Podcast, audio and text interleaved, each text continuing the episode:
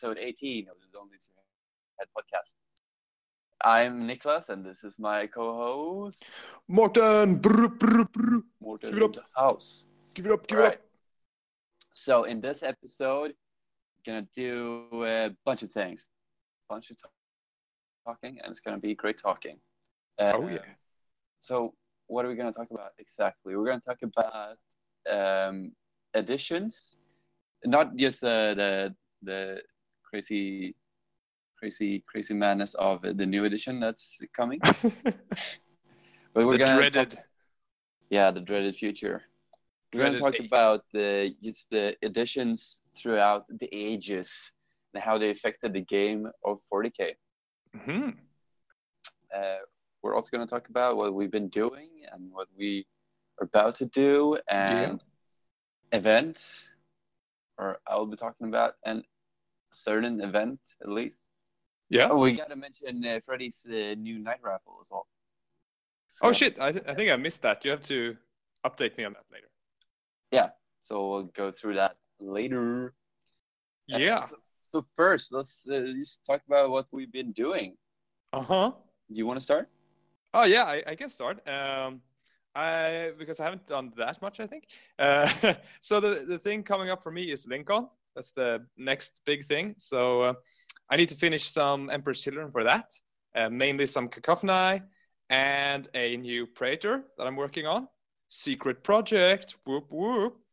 Um, but uh, I don't know. I, I think I've kept it kind of a secret, right? The the Praetor project. Uh, yeah, I don't. Yeah, you. I think you told me though, but Yeah. Uh, So so let me just say that the two models, it's based on two models, I think, mostly. Some other bits, but mainly uh Sigvald the Magnificent, I think is his name. The like the Slaanesh demon de- no, Slaanesh the guy, the guy who like in rules, he had stupidity because like you had to roll at the beginning of your turn. If you roll a one, and he's just standing looking at himself in the mirror. so he's so self obsessed. Yeah. Oh, that sounds sounds perfect for Emperor's Children. Yeah, um, that guy had the most glorious hair. Hair, I must tell you. Um, and the other part is Sigismund of the Imperial Ooh. Fists. Because he has- Sig- Sigvald. Sigmund Sigismund. Yeah, Sig. Sigisvaldmund. I don't know. Sigvald Uh, Sigmundsson. Yeah. Oh, that's that's his new name. I think I found. I tried to find some old uh, fluff name for some Lord uh, Lord Commander of the Emperor's Children. So not Ves- Vespasian or Eidolon, but I think it was someone called Sirius or something. Sirius or Sirius, something like that. Why so serious? Uh, but he had some cool. I mean, it didn't say much. Like he was a trader, so that's good. Uh, and then I think eventually post heresy, uh, he's killed by. Uh, no, he kills Lucius, actually. Oh, Uh, and then he becomes then- Lucius. yeah, he becomes Lucius. it says something like his face was one of the tormented faces covering the armor of Lucius the Eternal, or something like that. Oh, God. nice.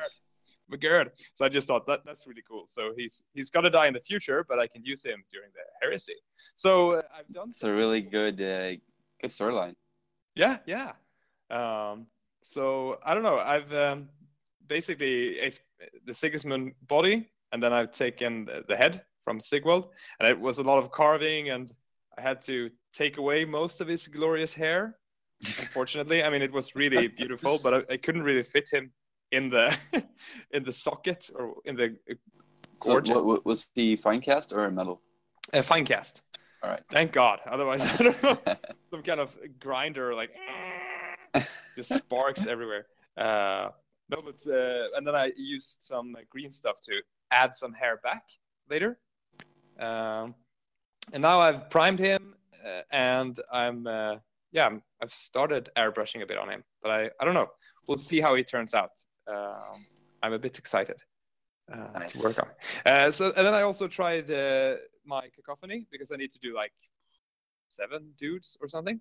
So I wanted to at least do the purple with uh, with the airbrush, uh, and uh, I bought the Forge World paints. They have uh, three three purple paints for airbrushing, uh, and I haven't. Have, uh, you have experience of the Forge World airbrush paints, right? For your Uh, yeah.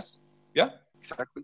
I think they're pretty nice. They need to be uh, thinned a bit, right? Yeah, the bottles are better than Games Workshop bottles, of course. Yeah, yeah. But the they're they're, They're not- similar to Games Workshop colors. Yeah, yeah, and they're not uh, dropper ball bottles, unfortunately. But like you No. can get a pipette.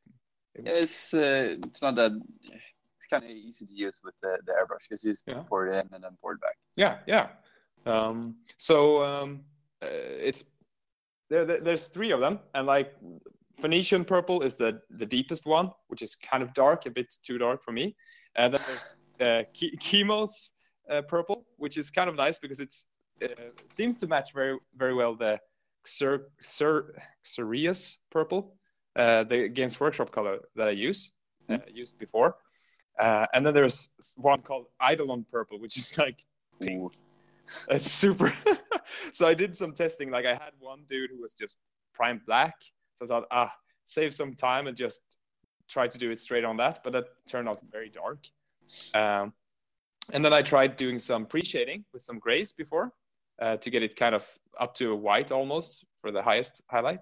Uh, and I started then. I was like, okay, I'll start with the Eidolon purple, the, the the brightest one, so I can still see uh, the highlights. and when I put it on, it was just Hello Kitty all over. white and pink, and it just, ugh, that's a bit too far into the heresy for me. It's like they should still look uh, more. So I think I'm not going to use that much. I'm I'm going to stick to the other other two, and mainly chemos, like eh, because I don't. I want them to still look. You know, they they should still tie into the the rest of my army that I did before I learned to airbrush. So this is just to kind of save time and uh, get them get the the base color in quick, make it look good. Um, so and my ultramarines will have to be the ones that they, they'll take time and I'll do them uh, carefully. but uh, but that's good. So I think when when I get the color done, then I can just sit with the details, and that should speed this up quite a lot. Hopefully, hopefully I'll make it. But I'm I'm like I'm counting uh, weekends because it's like it's not the next weekend, but then I'll be I'll be out of the country actually, so I can't do anything then. Uh, and the weekend after, I think, is the last one before the event. So I have I have like one weekend. Fuck. I can work. I can work after you know in the afternoon and stuff in the evenings. No problem.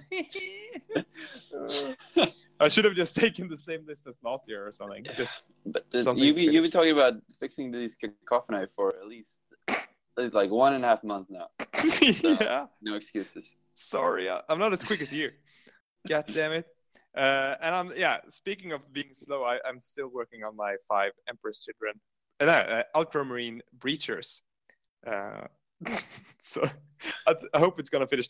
I- saw like there was a message from Henry Steele, who is uh, who was uh, hosting the MKA together with uh, Matthew Kane for us, where he was in charge, and he Yeah. he had some feedback like, "Oh, okay, it's been like a month since the course ended. How are you guys doing? What what have you been up to?" And people started posting like, "Oh shit, I did another Rhino. Check this out!" And like, "Oh my god, look, I I, I started doing these." Uh, Terminators and they look shit hot and it's like, well, um, I'm still working. I didn't dare to say anything because they get they'll get mad. It's good that they're not in Sweden because I'll, I'd be fucked. Yeah. Matt would kill you. Yeah, he would be outside my door and be like, with a whip, "Time to get to business, Martin." oh no, nicht die Spanken gehaben, nein. Uh, so- sorry, when I get kinky, I almost always get German. Uh, All right. Yeah, all right. yeah. Fuck yeah. Uh, so that's what I've been up to. What about you, sir? I've been a busy bee. Ooh. Uh, first of all, this uh, week uh, I went to the store and I got some uh, some old metal Catachan models. Also got some from From the store? yeah. He had, had like some old new in box. Can you believe that? Whoa. Like blisters of metal Catachans. Holy shit! He had some special weapon blisters and heavy weapon blisters. So Yeah. Got uh, an autocannon team, a mortar team, and uh, two blisters of special weapons. Cool. Some some other metal Catachans from this guy at the club. Yeah. Wh- Where was this? Where is this shop? It's in Lidköping. Okay. Lidköping. Coping. Did you hear? Uh, I just like I just heard. Uh, I think it was uh, Tim on uh, the Eye of Horus trying to pronounce Örebro, like or Orebro, Orebro. Sounded like or uh, bro. Orebro. Yeah. Hey, bro. Ure, ure, bro. Yeah. A Well, bro. I mean, we. That's Well, the, the beer. You got a beer called A bro. oh yeah, yeah, yeah. It's. I, I don't know why. Why don't they try to sell it? Uh, you know, outside of Sweden, it was so like, so like butter. You want a beer? A bro. A bro. I don't know. Maybe it's because it doesn't taste that much. I guess. yeah, maybe it's just because it's a shitty beer. that they're- Yeah. Cool name, shitty taste. hey, bro. Awesome. uh, yeah, so I got some Catachans. Uh, I Yeah. painted up one of them, the the old laying down sniper model. That's such a cool pose. Yeah, It's like a this model. sniper supposed to be camping, hiding. Yeah, it's like all wrapped up in camouflage, Yeah. waiting for his target. You And, should uh, just like- take these uh, tufts from Games Workshop and put on his head. It looks like he's, you know, in the grass. In the uh, grass. it's already got some leaves on him. oh, uh, cool. But uh, yeah, I, I got these guys to play Shadow War. Yeah. Shadow War seems like an awesome game. It's basically just Necromunda, so Hmm. uh, it's perfect to, for playing guards because like I've been thinking about doing a militia army in 30k, but then it would be like just a faceless horde of guys that I would just be taken off the Yeah. table. You Yeah. couldn't really get a lot lot of story with guards.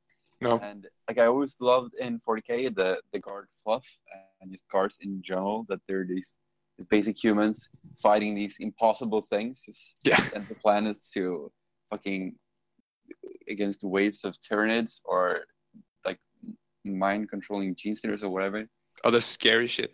Yeah. Yeah, and uh, like I really like the the novels with Commissar uh, uh, Ciaphas. Cain. Okay. I don't think I've read those. My one of my favorite 40k book series. I only know about Gaunt. Gaunt's Ghost. yeah, Gaunt's right? Ghosts. He's also kind of cool. that's written by Dan Abnett. This is not. No? This is. Uh, it's a really good story. Or. Yeah.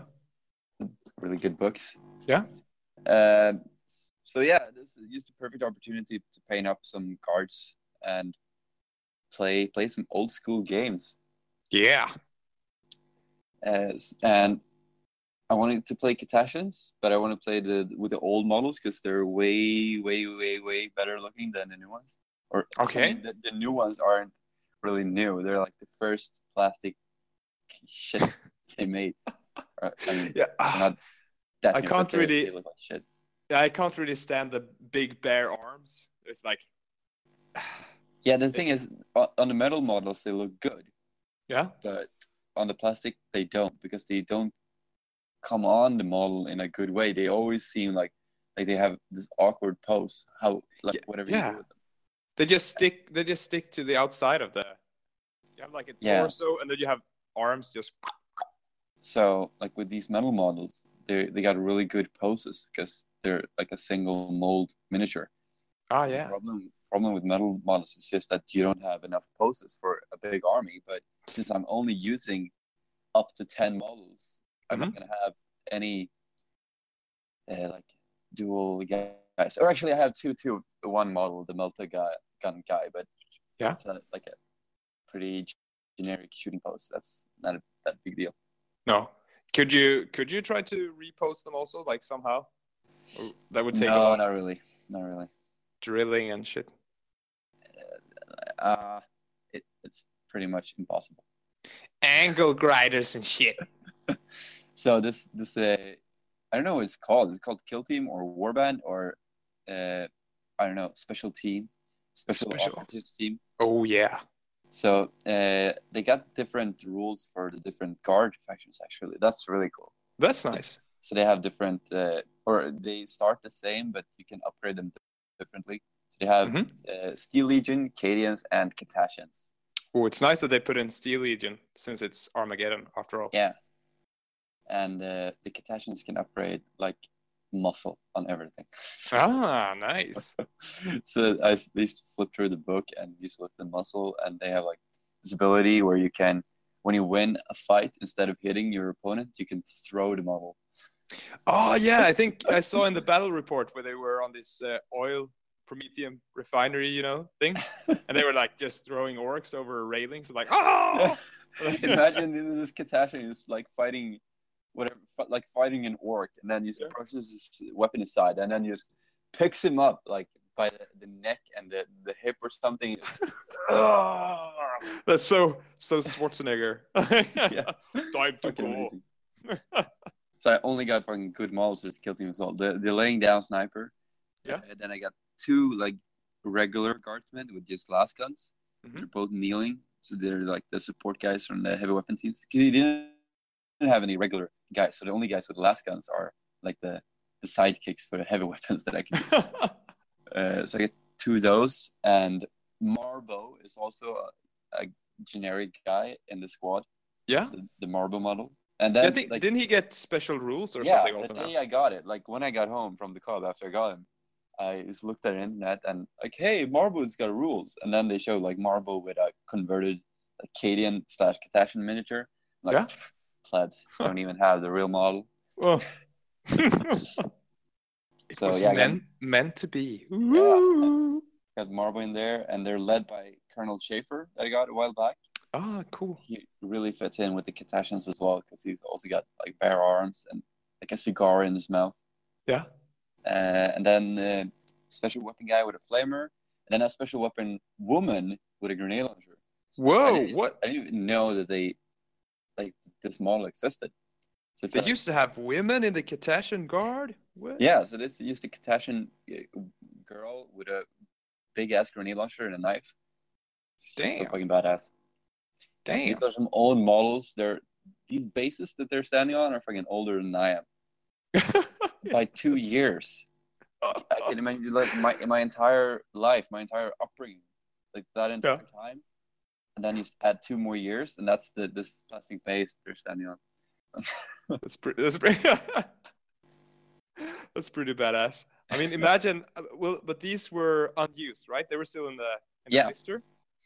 Oh, Exactly. but that's so sad. They've been like in, they've been in there for all this time. Yeah, Your more. entire I life. Still got uh, one here that's on like unopened Yeah. In missile launcher. Yeah. but I mean, they, these models were meant to be played with, and this Yeah. is also the the best thing that they're led by Colonel Schaeffer, and Colonel Schaeffer used to come with Colonel Schaeffer's and the Last Chancers. Yeah. Yeah. These are his new. Last Chancers. Th- This is their last chance at Glory to play in Shadow War. Second last these- chance. These models never been used otherwise. Like, Yeah. how would they end up just like in some collector's case and like people would look at him, oh, that's cool. You got small models, yeah. They will never be used. And the the forty year old virgin. no. So I'm super excited with, about playing with these guys. Are you gonna name them? Do you have? Yeah, definitely. Yeah. You should write it on the base or something. I gotta keep it in my head. I only have Oh, yeah. seven models, so something really hard. so is it still points based, or how do you decide how many, many models you can have in your squad and stuff? Yeah, it, it's point based. So Okay. you, you buy like a guardsman for uh, one veteran guardsman is 60 points. You Okay. A, a thousand points. So there's 60 points, and then you have to buy a lasgun for 25 points. Yeah. You can buy a clip harness for five, like 10 points, so you, like it won't fall down if they get shot on a railing or something. Oh, that's cool. And uh, like uh, weapon reload, because when you fire, Mhm. when you if you roll six to hit, then you have to roll two d6 and pass like an, an, an ammo roll to see if you run out of ammo. Yeah. Uh, but if you buy like extra ammo, you can reroll that. uh, but lasguns have really low, like re- like ammo roll value because lasguns are like the most reliable weapon in the galaxy. This Yeah. has always been marketed as that in all editions because you can you can you can put it in a fire and it will recharge the battery and then you can start firing with it again. What really? Yeah. Doesn't it run on like sun energy or I don't know?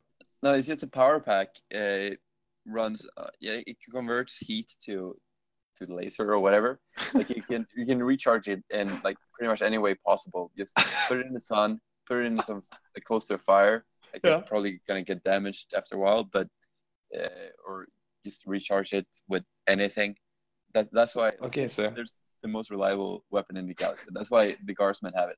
you just sit on it for a while. And it... Yeah, because I mean it's not the best weapon in the galaxy, No. but it's it's like an AK forty seven. Yeah, yeah. You, you dig it down and you dig it back up again, and it uh, still Yeah. works. Just dust it off. Unlimited ammo. So that's what it's got a three up uh, ammo roll. Yeah. Two d six. So you're only gonna fail it with a double one. Okay. But is it um uh so the point system is it like scaled up then? So like you said a thousand points and that's like kind of like a hundred points in a normal game or Yeah, pretty much. Mhm. Uh, so this is basically the old Necromunda slash Gorkamorka slash uh, second edition, I guess. yeah I think I used the system. Maybe you know the first. I don't know. I didn't play back then, but it's the old system before Yeah. third edition. And before the start of time. To uh, our talk about uh, different editions. Yeah. Because I wanted to talk about this, and this is gonna tie in like throughout the episode that we're talking about. Mhm. Uh, so like back then, you used to have these these few models, and then you used to put this little group together, and then you played like, and it was way more focused on narrative. Like in Rogue Trader, you had a game master as well, control Oh, yeah. missions. Yeah. and you just had a small small amount of models, and it was kind of complicated to resolve everything. Uh, so that's why you had a few models, but then eventually, as always, people were like, "Hmm, what if we could play bigger? What if we could add more stuff? That would Yeah. look cooler." Yeah. So these expanded it, and then uh, just added more and more stuff. Like these guys, you used to buy blisters of just a few models, and that would be like a big addition to your army.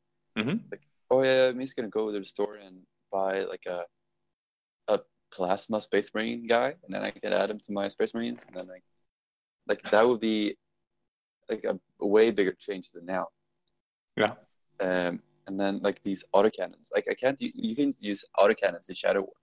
So I think they must come like in, I don't know when they come came out, but that you could actually use guns. And then I see in the book like vehicle supplement that, that that's when they started bringing vehicles, and there's like a bike in the front. So had to add rules, to, and then they just added more and more rules to for more stuff. Yeah. Uh, and then, Was that when you could do like drive-bys with like bikes and, and shit, and like do a skid move, like you turn it Mm. sideways, or most probably. I think Yeah. they moved.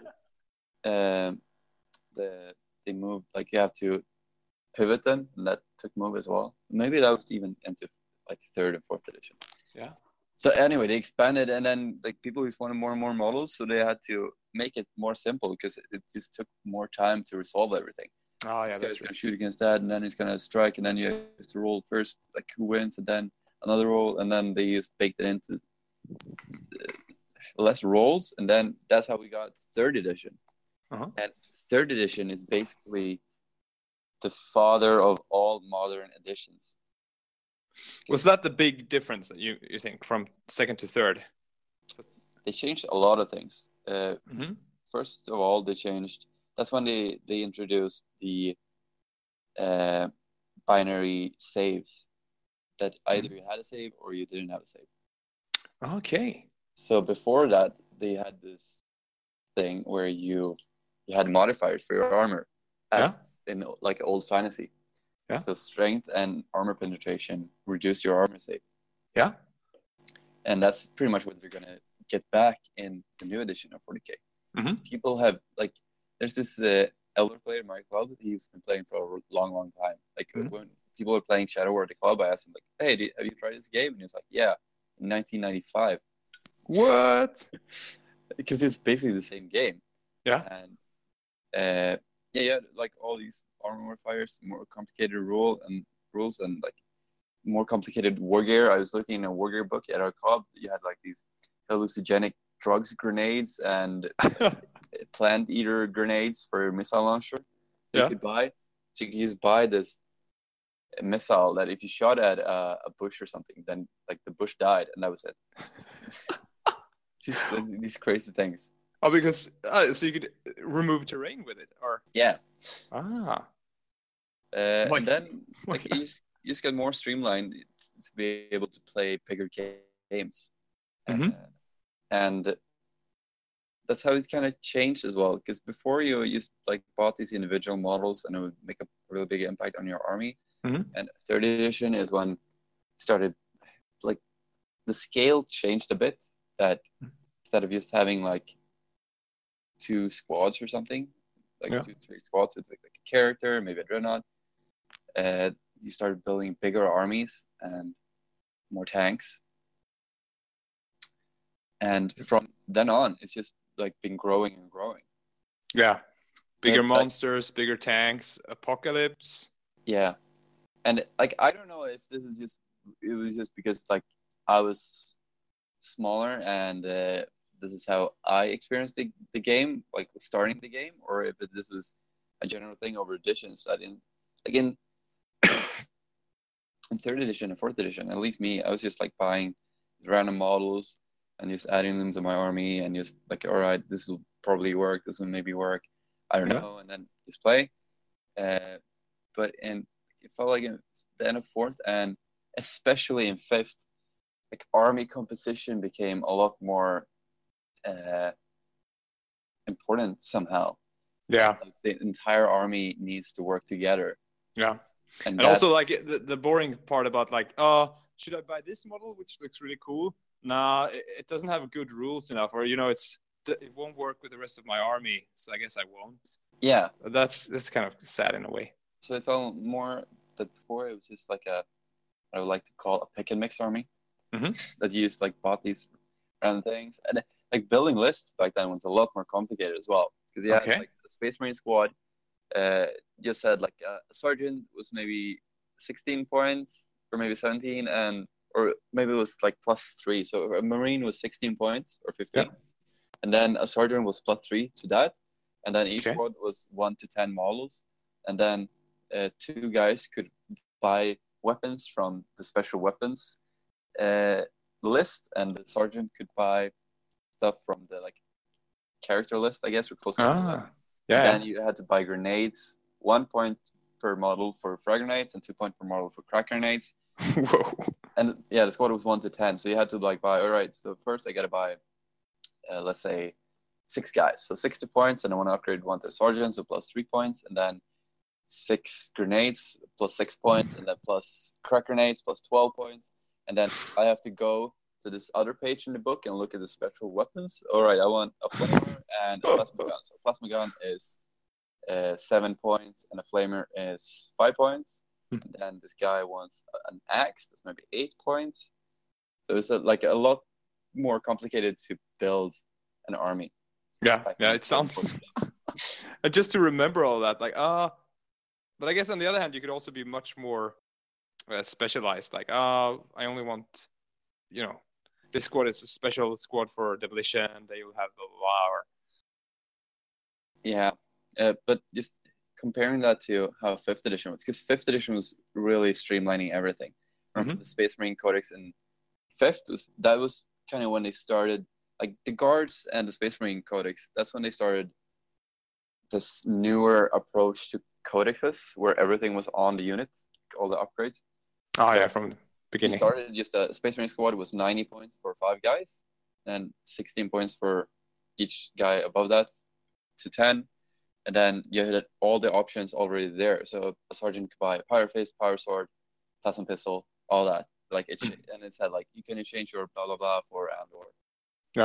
Um, so that's kind of the the modern way of list building. Or Well, unit whi- building. which makes sense in a way, right? For bigger battles, it's like, well, you shouldn't have squads of just two dudes and some squads of seven. Yes. Or it's a lot less complicated. Like I, the thing I like the most is just that the options are already there on the unit, and yeah, not that the, you have like an entire page just for special weapons, and then you got to go back and like, okay, so what exactly does it say? Like, what can I take? yeah, And like some like a. I remember my guards back in fourth edition. Oh, I love that codex by the way. It's the best guard codex. Uh, but then you had like three kinds of uh, officers for your HQ, like a junior officer, senior officer, and a heroic senior officer. Okay. they could take different items from the like personal war gear list, and then it could take like all these weird items like a uh, like personal uh, what's it called like just a, a personal item. Can't remember what it's Mhm. called, but like and it said Like an the heir- description, this- this- heirloom or something? yeah, and this had like this could be like a a cigar or like a parrot or whatever, just something that your character has with him all the time, and it gave like a I don't know, just some really small bonus. These, Yeah. like all these small flavor things, and then Charisma bonus. yeah, and then they kind of streamlined that in fifth, and yeah, they really streamlined pretty much everything in fifth. So the, all the items were much generic, and they were all there from the get go. Yeah. So it took away some of the soul, maybe in one way, or you think? Yeah, it kind of took away the way of customizing your units because Yeah. I, I think at the same time that's when like the whole count-ass wave started as well because everything Mhm. was generic and they removed a lot of the special uh, the special uh, kind of different units or uh, like different regiments and different chapters were Mhm. streamlined into one big thing so when Mhm. I played back then, my Iron Hands didn't even have any special rules. They, No, I know. that's generic Space Marines. Yeah. And then I had like you had to add chapter mas- masters to give the entire army a special rule. Yeah. So like if you played Imperial Fist, you could take uh, whatever his name was. The Lysander Terran- or something? Yeah, Lysander. So like the entire army got stubborn, and that's Yeah. how you represented that you played Imperial Fists. Just like a Yeah. army wide stubborn because of the special characters. You could only you like play your own chapter if you had that named character. That's Yeah, it's a bit thing. strange. So that's and it said in the book as well, like you can use this character uh, as a count as. So if you have a unit, like a, a model that's uh, it's got the same equipment, you can call him something else and just use these rules. And that Ah, kinda- yeah.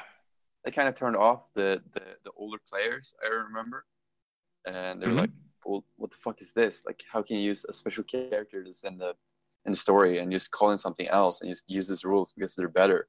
Yeah. That is kind of bullshit. I mean, it- maybe you could use it in some cases to like represent something that wasn't there. Like, oh, I, I play this successor chapter of the Imperial Fists, and they should have the same rules, but they don't Yeah. have this guy, or I don't know. But that everyone is playing like Lysander because he's just better. Yeah, yeah, yeah. yeah. Bullshit. and like everyone used to play the Salamander's character because then your entire army got like twin link meltas. ah, So they just used him for the buff, and it was the thing that you you just built your army in a special way, and that this is uh, like further into army composition because that became harder in fifth edition. I remember as well because like you had these. That's when like these these builds became a thing. Like it, but ah. before you used to have like different armies and oh that's Dave's army or that that's that guy's army and he has like a bunch of different random things and I don't know. Uh, but in fifth, I I felt at least that it kind of became more of a thing of just lists that are good. And yeah, Part of this fault is that the internet was became a bigger thing. like during this thing, I mean, the internet ex- existed, but like around 2006 or 2007, so around that time, like Yeah. forums became more of a thing yeah, yeah. more people visited the internet and Bell of Lost Souls became more of a big thing. So people just went check there and they saw like I remember this fucking headline with guards leaf blower list. I remember this this whole thing about the, the leaf blower list and that Yeah. kinda, it was fucking groundbreaking in the world of 40k because the leaf blower was this ultimate army build with the Imperial Guard. We just took like cheap ass chimeras and used everything that was good, and Yeah. it was. And then I got these chimeras that were just standing in the way, and then you had guys inside of them shooting out because they had like five fire points, and then behind. Ah, them- so you could have some cool thing. Yeah, yeah. and then you had like uh, Manticore that was like strength 10, AP4, D3 large blasts Yeah. and it was called the leaf blower because you just blew the opponent off the table. Just- you had so much shooting and durability from the chimeras, just standing in a wall, just giving cover saves to the good units behind, use shooting themselves because they had a multi laser and a heavy bolters. Use blue shade away, and Yeah. they just like swept the table, and it, it worked against like everything. So it's just okay. This is the best build in the game right now, Oh, and So that's like, that- that, that was should- the tipping point for me. Like why when play you it? these, yeah, that's the tipping point for me when you had these bills that were just so good that you you can't. You will never lose. Yeah, so that's kind of the same time that I started going to tournaments and comp became a thing. that, Comp? like if you, yeah, so yeah, if you have an army and then you compare it to another army and then you can clearly see that that one army is way better than another one Yeah. then you you add comp points so that one is higher ranked than the other one and then Okay. you, you play your game and then you add the comp difference into those points Oh which wait, is- so so to balance it, like a handicap or something. yeah exactly Ah. added handicaps to these games so yeah it's totally crazy that you have to just add this list because you, you, you you see that like one army is just way way better than another one and it will Yeah. But Yeah. since you have this huge handicap because you're playing a way worse army, then like you're you might get some points anyway, or you might even lose badly on the battlefield. But because of the comp, you're gonna win anyway. Yeah. Well, you will probably lose, right? But and you just have to lose uh, good. Less, yeah, you, Less, yeah. exactly. And then you might win. Yeah. Totally crazy. So that that's the guard leaf blower, and then like kind of it kind of spread to other armies, and then Taudar. Yeah, well, before that, in fifth edition, you had like like I was talking about the Space Marine army. You had different builds for Space Marine army that worked, and then you had just shit that didn't work. So like a pretty uh, uh, standard Space Marine army actually worked pretty well. But Yeah. then you had like the like drop pod assault. Then you pretty much had to play with the Salamander character because then you got Twin Linked on all your Meltas. Oh yeah. But that's like the only version version that existed. I never saw a drop pod army that wasn't uh, like Salamander. salamanders. and then the Space Wolf Codex came, I remember, and that changed things around a lot because they were like Marines, but just way better. And uh, like More they- wolves. their guys had like more attacks and they had counterattack and they had acute senses and they like you could have lesser of them and they had a bunch of bonuses and the big thing about them that was that their heavy weapon squads their missile launchers were five points cheaper than space marine ones What? Makes So no people- sense. yeah well so people were like all right so this unit is way better than that thing then i gotta play this army opposed to the other space marine army because this is cheaper and people were already like proxying or not proxying but like using count as like yeah these are my uh, iron hands but i'm using these rules because uh, i want to represent this thing because they don't have any rules of their own Yeah. and people were fine with that but then it kind of became silly when like i was facing a Dark Angels army that was using the space wolf rules and I was like, okay, why are you doing this though? Like, yeah, I want to use these count as thunderwolves. So it's like these dark angel knights riding some monstrous creature things. Like, how, how, like, what is this even? What am I playing against? And it was obvious that like he was using it because these rules are better, and like, Yeah. you got cheaper missile launchers, and your your basic guys are better, and you got these crazy units that Space Marines don't have. Well, the wolves, I mean, I mean, beasts uh, of Caliban. You know, it's these yeah. great so beasts. just, like and that that is pretty common that you just use better rules for your guys because you didn't have rules or you had rules but they were just shittier like the dark Angels. their rules were pretty shitty because they they just came i don't know if they came at the end of fourth edition or at the beginning of fifth edition back then so like why not just use better rules for stuff that's practically the same yeah. so that, that was pretty lame. I remember back then, though, that uh, in, when I was playing fifth edition, that heresy was actually a really, really small thing back then Oh yeah. When when did the guy start? You know, like Templars Crusade. You know that YouTube channel? Templars Uh, Crusade Zero One. It's like some dudes who, you know, before Heresy had rules, they made their own rules. So they, I think they played everything from Ullanor to the Emperor's Palace, basically. Like Oh, right. I think I've seen it- Yeah, So you I can find it that. find it on YouTube. And they were converting, you know, all the Primarchs, and it was really cool. Uh, Yes, I remember the, this guy uh, on Battle of Lost Souls that had like a Death Guard army, Uh-huh. like, like entire converted 30k Death Guard army. Yeah. that was like one of the cooler things in 30k. I remember like googling because I like I wanted to start 30k army back then and convert an army. Mhm. It never really happened. I remember googling like all legions and then was googling like Iron Hands 30k to get like see some converted stuff because Yeah. like nothing 30k really existed. So you just had to hope that someone had made something before. Yeah. and maybe get some ideas. So Did you find Did you find anything? Yeah, yeah. I mean, people did all kinds of 30k armies back then.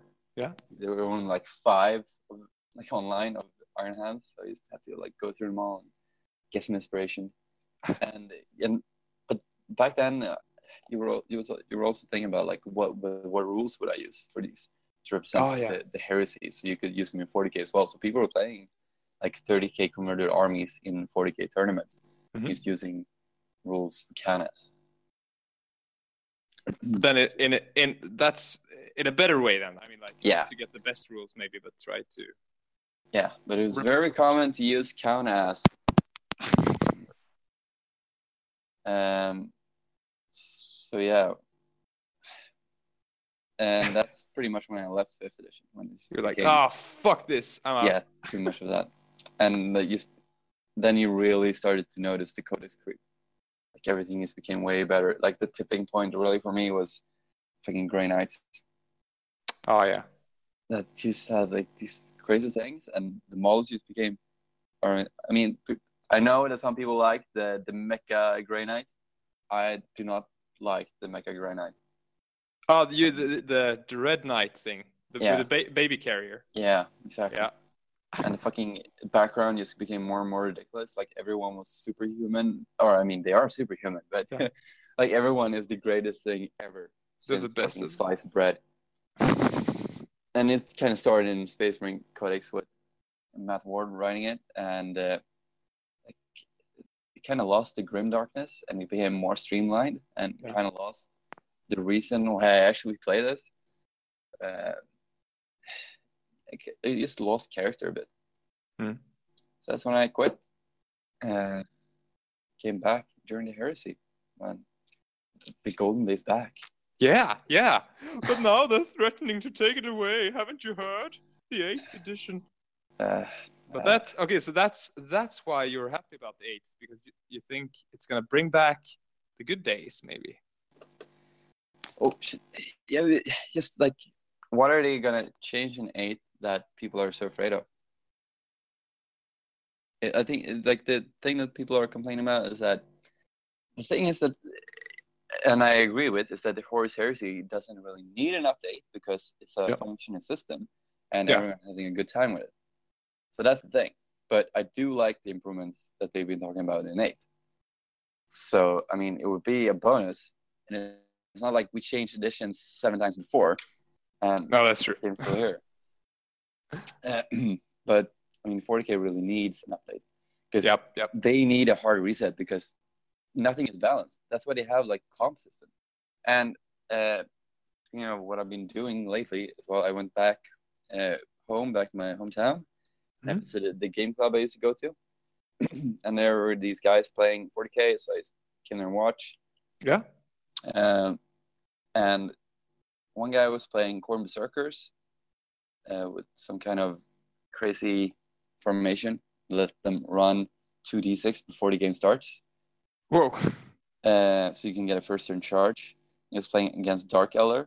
Yeah. And he ran really far with one of his units with Kharn and like a prey, uh, not a predator, uh, Chaos Lord, like a demon axe and Khorne Berserkers. And he ran across the table and got a first turn charge. Whoa. Dark Eldar. Is But that even allowed? I guess with that. apparently. and uh, uh, he got totally annihilated in close combat against Dark Eldar. Fucking insane. Like, what the fuck is going on? yeah. Something's Uh, wrong with I mean Khorne Berserker should be the best. Yeah, and Best fucking best. Khorne, Khorne Berserkers, they have one attack in 40k. What the fuck is going on? Are these supposed to be like madmen? They're super good in close combat? Yeah. Apparently not. no. They lost it. It's crazy. That's it's Uh, because they're ten thousand years old. You know. Yeah. they're old And it- men. But the thing is that because they were playing comp, like in a just a friendly club game, and uh, the Dark Eldar player had such higher comp that I think he won like 20-0, but since the comp difference was so big, he only Yeah. won with like 11-9 or something. Okay, but I've never heard about this comp thing though. I, whenever I played, I, no one's ever done that. Uh, you know, it's really common in 40k. Like every 40k tournament uses it. Okay. I remember I when I used to play would've 40k tournaments, you only had like a certain limit that you had to be within, but then it didn't really make a difference when you played. So you, you couldn't bring the harsh, harshest shit. But then, Yeah. like some some people have to sit and just decide what's good and not. And sometimes it's, Yes. it's not very accurate. Remember once when we went to GothCon, this guy mm-hmm. I was going with played Kroot Mercenaries, and they had like Ooh. a fan-made codex, but it was really really shit. But they have like comp dependent on the list, and they gave him like really bad comp. So like even though he lost horribly in most games, he got even more pressed down just because he had high comp because they gave him to him. Like doesn't but who? I mean, it's not Games Workshop that sets the comp, or No, I think the Americans have like the. I think that that's part of the ITC. They do the comp, and I remember remember that the Swedish 40k scene had their own comp. okay. I don't know what they do these days. Maybe they have an international one. Yeah. No, don't care. International True. comp rule. No, but it was always like, oh, now this uh, faction is gonna get get a new codex. Oh shit! And then they were the hottest suddenly. And you know, I guess also, I mean, to sell things for Games Workshop, right? It's like, yeah, uh, this new model will uh, release, and if if that model doesn't have good rules, people didn't buy it because, Yeah. I mean, even It's if it had a shit shit hot uh, model, it's it's like f- fashion seasons. You yeah, bring out the spring line, and then people have to buy them to be to be hip or to have the the the best army at the time. yeah. And then you just have to change up. Oh, this codex is cool. Oh, okay, okay. Yeah, okay. but you, you can understand it from a business viewpoint that you have to sell stuff constantly Yeah. to be like uh, a successful successful company. So that's Yeah. why you have to bring out new stuff and make people buy it. Yeah. And I mean, let's, let's face it, it's probably a limited amount of uh, wargaming players around the world. I mean, it's not, it's Yeah. probably not that big. I mean, compared to, say, playing people playing video games, it must be a lot smaller, right? yeah, I uh, guess. And uh, and I mean, yeah, if you have an army, you can pretty. I mean, you can complete an army. Like you have your iron iron hands, and they're pretty. I mean, you don't really want to add stuff to that now, I guess, right? No, I mean, it's like really. it's pretty it's pretty complete. So they won't. That's like they lost a customer unless they can get you to buy something else, yeah, like Yeah, so Tau. it's definitely a valid company viewpoint, but it kind of ruins the, the game a bit. Yeah, Uh, but I mean, the it's whatever you fucking make it. Like if you if you got just a, a good buddy that you want to play with, and then you Mhm. both agree, like, let's play these armies because they match each other and they're like comparatively, pl- they play good against each other, and it's just not gonna be a dick smash fest with one side Yeah. winning every time. And but that's kind of hard when- when you're in a club, and then there's just some douchebag that always brings the best things to each tournament. yeah. but there's always people that really want to win. I mean, But that's a good thing. That's like such a good thing. And I don't know how this even started with the heresy that we don't have tournaments. Like no one fucking cares who wins or who smashes the most decks. It's just yeah, have a good time and play. And uh, it's just totally different with the 40k scene because it's just a different culture. Because they always try and find the best things all the time. Hmm. Like it's, this is the way the way it works. Uh, like uh, talking about Shadow War when uh, I went to the club and we were playing Shadow War, and then we were talking, and they were saying like, "Yeah, well, this is the best. Like this this faction is worse than that one, and this upgrade is better than that that one, and this is better than that." And this is what the best." fuck? And, like, guys, you just got this game. Like, don't pick it apart. Fucking have fun with it. Like, I'm I'm playing Catachans because it's a cool thing. Like, I haven't looked anything at like what what's good and what's not.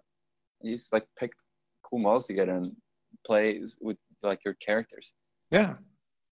And if you're just gonna Damn it. take like some generic models because they're the best, then it ru- ruins the game. I mean, yeah, that that takes it so far away from the original, as you talked about in the beginning. Like when it's basically almost a role playing game, and it's Yeah. all about the narrative. Uh, yeah. and I feel a bit like I, I mean I, I totally agree with what you say about like uh, 30k has a I love that it's not really a tournament uh, in the sense I mean it's yeah people people play games and it's one side against the other and usually one side wins. So you still have a little bit of that winning but it's not that important to win. Um, no not it's not like one player is gets a big trophy for winning the most usually. Uh, but do you do you agree? I, I, felt like the uh, the term narrative this is a narrative event that that's been used a lot because i mean yeah, how yeah, narr- how narrative are the events? It, i mean Yeah. and that's not to I'm, i don't i don't want to break anyone's balls because all the events i've gone to in 30k are awesome. And i mean you know saying it's a narrative event and it's it's at least not a tournament based. Like people don't you know only play to win. But the, to- the, the to- thing about narrative events that they're saying like this is a narrative event but the thing that kind of ruins it for me is when they have like the same missions on like all the tables stuff like that where like and, or you, you don't really have a point of the mission that you're just like all right we're playing this mission and i mean depending on who wins it changes the narrative but just like you want the battle itself to be a narrative point yeah but it's like oh this is the invasion this is the planet rock okay that Yeah. oh, that explains why this side is attacking or But that's hard when you don't really know armies are playing and you don't know the background of their army. Like yeah you're trying to match that up. Yeah So I think and you have just- 20 just- players or something it's really t- tough Yeah, I think uh, we might be having an event here in uh, September actually. okay cool So we're probably gonna have this convention, uh, game convention. So I think we could scooch in in there. yeah nice Um, I was thinking then of having tables with different missions on them. Yeah. Like this, they probably won't be balanced, but they will be characterful, and that's the the only thing I care about. If anyone cares about something else, then you can suck a dick.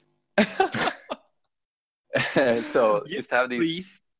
just have these tables uh, like built up around a scenario. So maybe you have like a palace, and then you have to get the the imperial governor or something like that. save the you- princess yeah, just assign different armies to different missions. Yeah. Uh, like all right, so someone needs to go and like make take the the landing zone and make an like an orbital assault. Uh, what army should we use for that? And what unit army should we use for uh like take the governor or do whatever mission like a an urban assault Yeah. just have to decide like an army that fits that fits for that mission and i think that will give it a lot more narrative during the actual game yeah i like that i like that a lot generic missions Yeah. Um so yeah. Uh, yeah because it, i mean it takes a, sh- a lot of work for a game master to try to if you have an event with 20 people how do you make it really narrative? Because i mean yeah. you know you would feel like you, there should be some real narrative like oh now this guy actually lost uh, this city and that means that blah blah blah happens or i mean and, and there's so many possibilities because you have to you have to think in advance like okay if he wins there what happens then? Does this happen? Does that affect anything or yeah. I think for this Uh, event as well since the the traders won the last time here in Skarberg, yeah. the the it will be the loyalists assaulting the like the mega city of Scarabary. ah yeah but that makes sense. Yeah, so I think I'm gonna make like the only traders can take fortifications for one thing, yeah, yeah. and then most of the missions will be the loyalists attacking the traders, Ooh, stuff like that.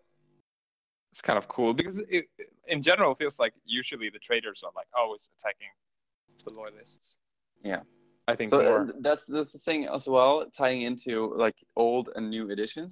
Yeah. is that uh, in 40k the armies just became bigger and bigger, and people focused a lot of army composition and like gaming in general.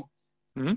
A lot of gaming, and that's the thing. Like when when it's changed over from fourth to fifth, a lot of like old players, in my club at least, switched over to uh, Warhammer Hordes because they felt like probably this is what I think is that they felt like the game Yeah. tried to be more gamey, but it didn't really do a good job of it because like that's why you have fucking comp because it's not a balanced like yeah. Suddenly competitive it's like a it's not yeah, meant it's- to be played like that, but people No. still try and uh, play it like that, and that if people start complaining that this isn't balanced, that this isn't working as a tournament game. It's not fucking meant to be a tournament game. Like no, no. don't try and fit into what it's not. Uh, and that's when a lot of people change over to Warmahordes because Warmahordes is a really, really gamey game. Okay. Like it's really precise measurements, and if you do this thing, then this will happen. It's like really uh, made for hardcore tournaments. Okay. Cool. Like it's just it just builds on really strong combos. I haven't played it myself because the models are fucking dog shit. It's so hard. like the most ugly models ever. I fucking hate them so much. but maybe Uh, you could play that with the Games Workshop models. Yeah, but that's the thing. I don't really want a gamey game either. No, no, and I agree with that. Like it's the it's the the fun. The most fun games are when you're with friends and you make a completely custom scenario. Uh, Yeah. Something like, oh shit, you have to you have two dudes each, and you have to run away from this carnifex, and you have you know six turns to survive. I would Yeah. I would love playing that. I mean, Yeah, and that's that's the, the thing with the game. It like the most important thing with game design is Yeah. that like you you like playing the game, like the actual Yeah. game, uh, not just the end result. You win or lose, like everything in the game needs to feel right. Like whatever you Yeah. do, whatever happens on the table, it needs to feel right. And that's kind of where I think they lost it in 40k. For example, Khorne Circus charging into Dark El- Eldar and losing. Like yep, that doesn't make any sense and ruins like the entire immersion. Or Yeah. like when if you use deploy stuff on a table and whatever you do, whatever decision you make, the Eldar player is gonna swoop up with jet bikes and blow a unit away. You're you're not gonna be able to stop it, and that's like no fun. Doesn't make any sense. Like if then then you're thinking like these guys should be able to take cover somewhere or just prevent annihilation from happening some somehow. yeah. But just like when shit feels wrong, then that just ruins the game. I had the same thing with like I, I was fighting Grey Knights, and I think I was playing Imperial Guard, uh, and you know they had these like, teleportation dudes who were like, ah, yeah, one turn they can move thirty inches, and then they have flamers. So it's like, okay, so first turn something is gonna get flamed, uh, and uh, yeah, the entire deployment is, is then just based on how can I spread my dudes out. How, because I, I and you I couldn't avoid it. It was like okay, something is gonna get killed, so I'll just have to put these dudes in front so they they take the hit or ah Yeah. maybe that's why you should have a yeah sometimes i think we talked about this like and you said yeah um, a six by eight or like a bigger board. Yeah. so you don't get a first turn charge. You don't everything shouldn't be able to fire maybe the first turn. I mean then you have this slow build up of like you would have tanks moving on one flank maybe shooting a bit but it's like oh wait he's going around there. And you actually turn around and it's like Yeah. so, so it's kind of this you know But also, also talking about talking about the new edition changes. yeah Like when you're firing certain weapons at certain things, it doesn't really make a difference with the like binary system, and that also ruins the feeling for me a bit. Like when you're firing a battle cannon at a ten man squad of uh, Space Marines. Yeah. It's the exact same thing as firing at ten squads. Like it, doesn't make any difference that they're tougher or that they got power armor. yeah You're still gonna wound them on two up and just pick them off the board. yeah that's true but I, And- and also like in the more extremes like uh, yeah shooting a heavy bolter or a bolter at something that has uh, three up armor save it's like well it's the same save Doesn't yeah, really i use, mean okay, a power sword against the Terminator armor. Yeah. Make any difference? it's, Might as well be yeah, it's, it's just as bad as a chainsword it's like Yeah. Or stick. yeah basic close combat weapon so yeah I, I agree some of the things i look forward to seeing It's Yeah. game changes that make you make it feel more real. I know we're like superhumans fighting like aliens in space, but you still need some realistic feeling to it. yeah yeah for sure And that's the thing, like that's the whole thing with 30k and Forge World in general, when they're writing their books because it really feels like a real conflict uh, Yeah. with like just statistics and numbers and shit like supply status of different units and Yeah. they deployed these units here and then they moved over there and you just get a like a, an overarching uh, view of the entire thing and it feels real and then when you play the game it also feels real because the thing that's happening is like they make sense like when Mhm. I fire this anti-tank weapon at this thing then this happens just not like bullshit fast of 40k where Khorne soldiers get beaten by dark Eldar. Just club them down in close combat. just make make the game feel a bit better. And that's the thing like it's kind of hard with the 28 millimeter scale, I think, because Mhm. it's originally meant to be a skirmish scale. Yeah, yeah. So you had like these 10 dudes, and then you walk around and do things, and like combat is supposed to be complicated because and because it's supposed to take time because each character just shouldn't be taken off the board. That's what like the difference between doing Catachans in Shadow War and doing Catachans in Militia in 30k. Yeah. It would just be these massive blobs that they just like, pick off the table or massive guns shoot them off. yeah, imagine how sad it would be if you had like your super custom squad of like six dudes and like, yeah, this is it sounds like this is Gary. Yeah, This is John. And this is oh they died. Okay.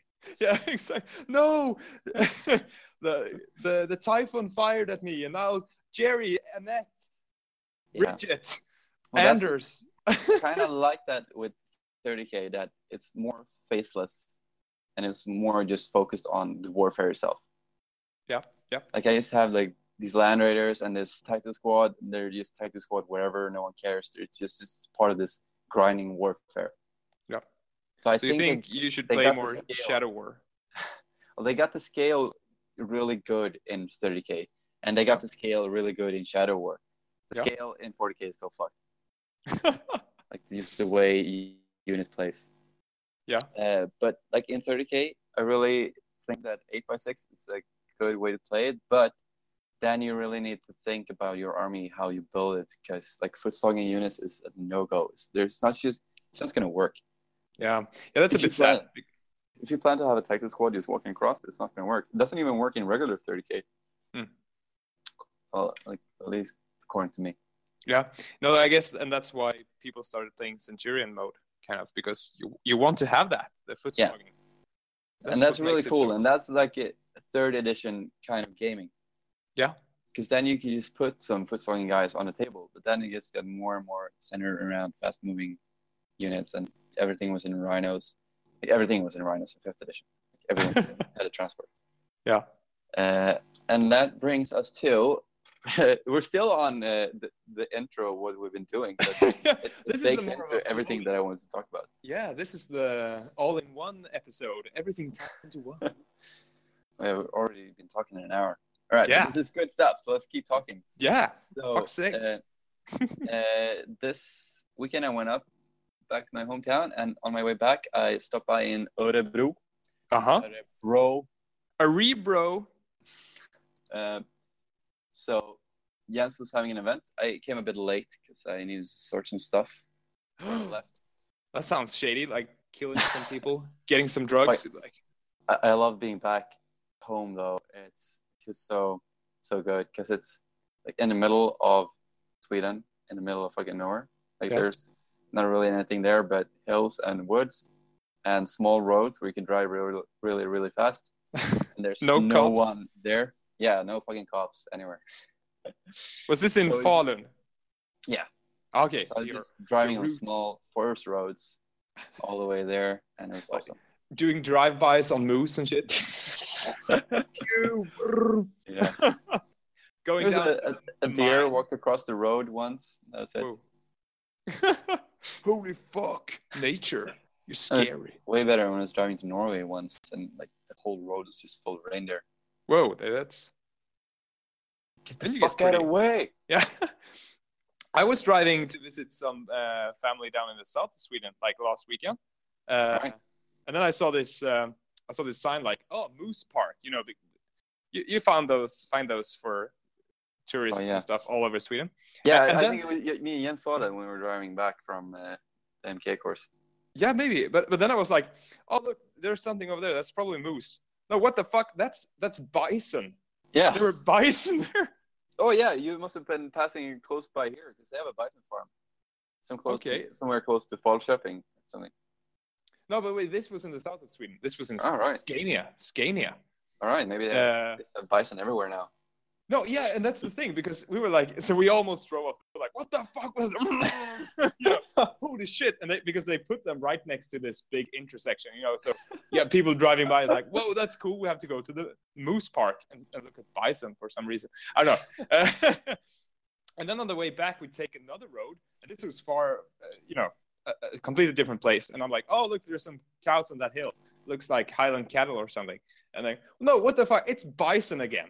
I don't know what's going on. Some kind of are, are the Americans like sending bison over here for us to breed for them or something? Is Yeah, after, kind of- after the, they, conspiracy? they depopulated the bison, now they're just spreading again, and then probably they can't kill them because I bet they're still like an endangered species, so they can't kill them. yeah, So instead of just having bison running across all over, they send them to Sweden. they're gonna be become like a they're gonna escape and become like a plague here or something. Like, oh fuck, yeah, the like fucking wild boars. Yeah, oh yeah, they're a plague. Damn it. Fucking Europeans, keep your boars away from us. How Yeah, did they keep your spread here? hogs. How, how did they get across the fucking bridge from Denmark? Apparently, they're pretty good swimmers actually. So it's uh, They come- swam, swam across the Baltic. yeah, yeah. Maybe, Yeah, they maybe- crossed the, maybe they crossed the, across the ice. Like, from Denmark maybe. They, Yeah. yeah. I mean the the Swedes and like Danes. on the Danes. Yeah, across the ice, motherfuckers. Never forget. Forget. bang bang. Sorry, Kim. Yeah. uh, but good, uh, good times. Good yeah, times. pigs. Uh, but you were in Örebro. yes.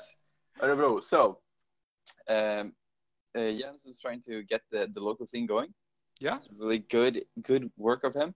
Yeah. So we were playing like in the middle of Örebro, like in this fucking center of town. It's crazy. In this bookstore, they have this Okay. like old medieval basement, Whoa. archways and shit. And they were playing war games down there. So that's pretty cool. Yeah. So there were six people, including me. Okay. Uh, and when I got there, we're gonna play a three versus three. Yeah. And then, like when when I was going up, I was like, hmm, should I go to a club and get some tanks, or should I just use the infantry I have in my case? And like, I could put the Medusan Immortals in the Land Raider Proteus. And I was like, but nah, it's a thousand points and they're rookies, so I don't want to bring Yeah. too harsh shit because I want to like showed him a nice game. And then, it, and then I thought that Noobs. probably they have used like a Prospero box or a Calth box, so they'll have infantry and a dreadnought. So I was like, all right, so I'll play infantry and a dreadnought as well. So I took my Medusan Immortals, a tactical squad, uh, a dreadnought, and then my five plasma bikes. And I was like, hmm, this might be a bit harsh with a dreadnought and plasma bikes. Uh, and then I got there and I was like, holy shit, this is not hard at all. So they are not noobs. no. Uh, so one guy, or like the, the two loyalists on my side, Yeah. they had pretty fine lists still. Like them, in Prophets had three quad mortars, uh, uh, Whirlwind Scorpius, and two rhinos. And that's pretty much his list. Yeah. Um, and then there was another Iron Hands player, who had like two rhinos, a Vindicator, uh, and two dreadnoughts, like box dreads. So he also had a cool. pretty chill list. And then on the other team, Jens had his uh, Night Lord Scout Company. Okay, but that's and that's also pretty nice, right? Not Yeah, not too. Yeah, he had two speeders, and that, those were his vehicles. So it was a nice, easygoing list. And then uh, there was a World Eater player who I think he bought Jens's whole stuff. So he had two Titan squads and Oh, yeah. five Red Butchers in a Spartan. Holy fuck. So, so fucking Spartans in a thousand points is really no. to deal with, especially when you have zero anti tank. I had two Melbions and Power Fist, Melta Bomb, and my Dreadnought, and that was my anti tank. Did he have like armored ceramite as well? Uh, yeah, but no flare shield though. okay, yeah. And then there was an Emperor's Children player who was playing Armored Breakthrough with four Predators, a Lightning Strike Fighter, and a Fire Raptor. Oh, and a Damocles Rhino. Holy shit. So so not it's like- too tank heavy. Uh, so uh, like how, how the fuck am I supposed to deal with this? Yeah. So we're playing a three versus three, and I just pretty much I just deploy my shit. Like I knew that there was no way, no way that I could that we could win this. Yeah. They put on my Medusa Immortals on one flank, my Contemptor on one side. Then they got first turn, and he could. uh, And they just rushed forward and rushed forward with Spartan, shot a bunch of stuff with the Predators, of course. Then in the second turn, I it was like we fired our entire army at Spartan. Oh. I was left with one whole point. oh, Uh, so I charged him with my Contemptor and destroyed it. oh yeah, nice. But then Red Butchers fell out, and then the next turn, Red Butchers assaulted shit and killed pretty much everything. Shit. Yes, uh, and then their flyers came on, shot down my Contemptor. Hmm. My Medusa Models failed in close combat against Jens's scouts. What? Yeah, What they, is this? They, they outnumbered me and tried to do a multi charge to be able to be stuck in close combat. Yeah. to work out. Oh, Um, and then uh, shit just died. Like it, it was game over turn two for me. it was a massacre. Yeah, and like you could see that from the beginning. And that's the thing, like thousand points.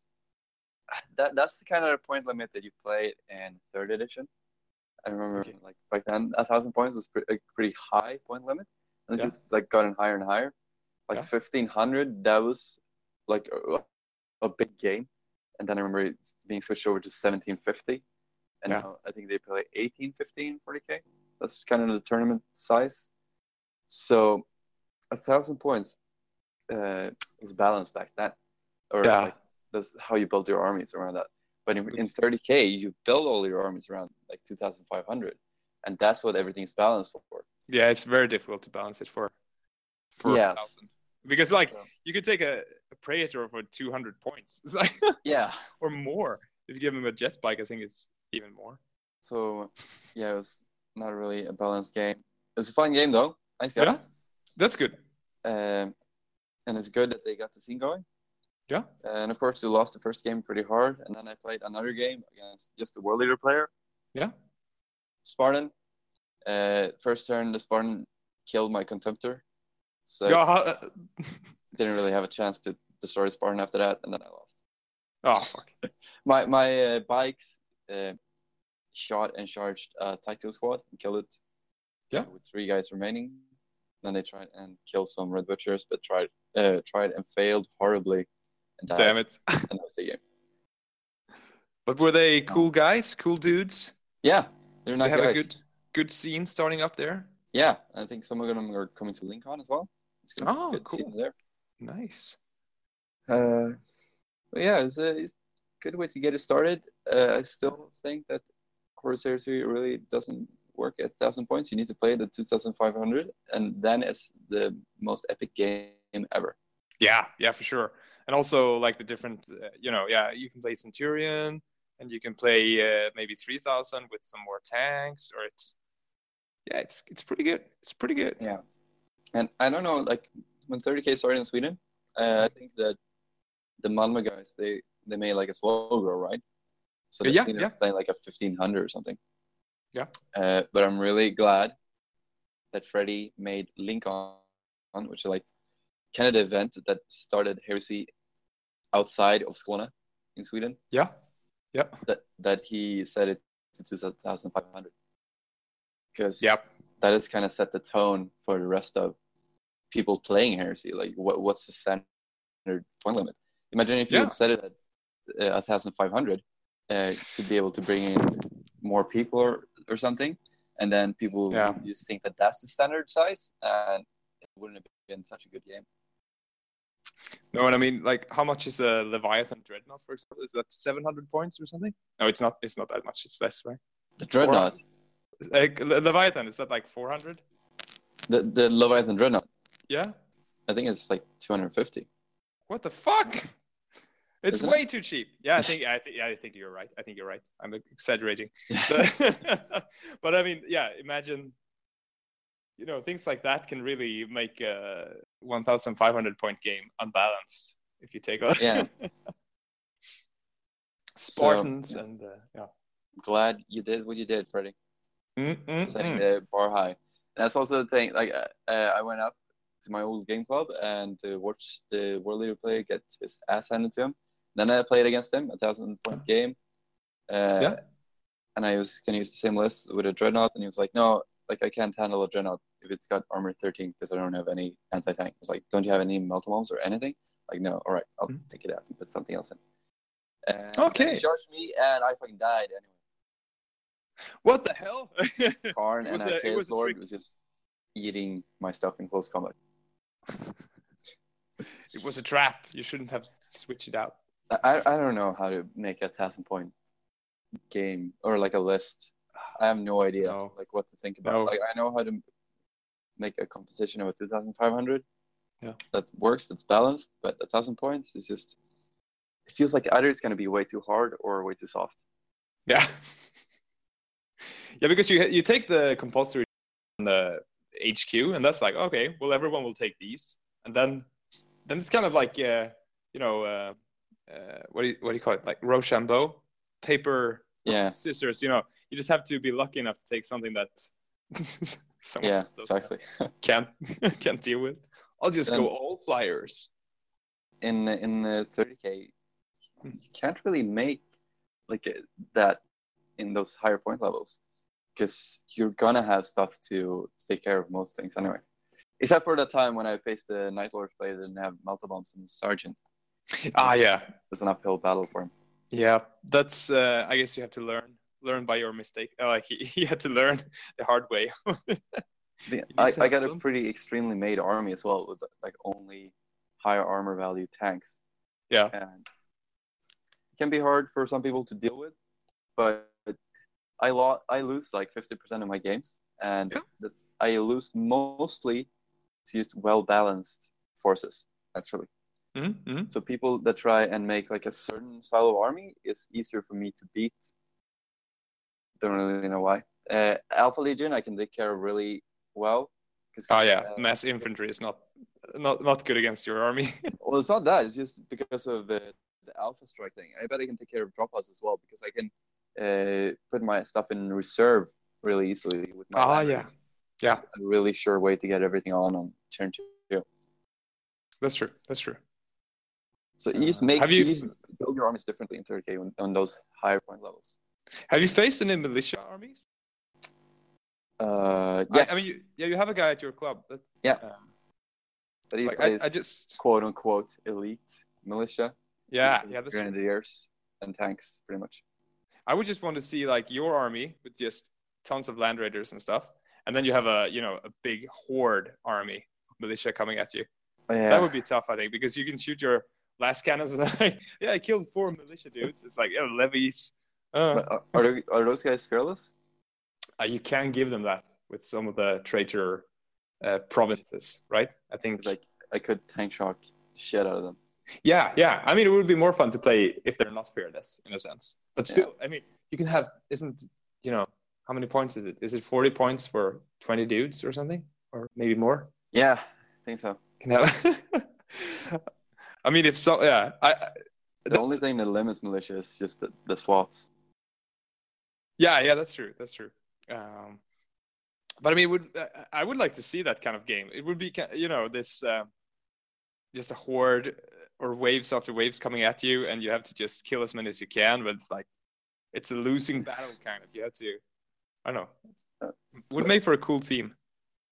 Speaking Oh, I, I, yeah. Sorry. What? uh, just uh, when I was up there in at my old club, Yeah. uh, when I played the game against the guy and just made them a bit interested in heresy. Yeah. Uh, and I realized like, oh, what point limits do you play?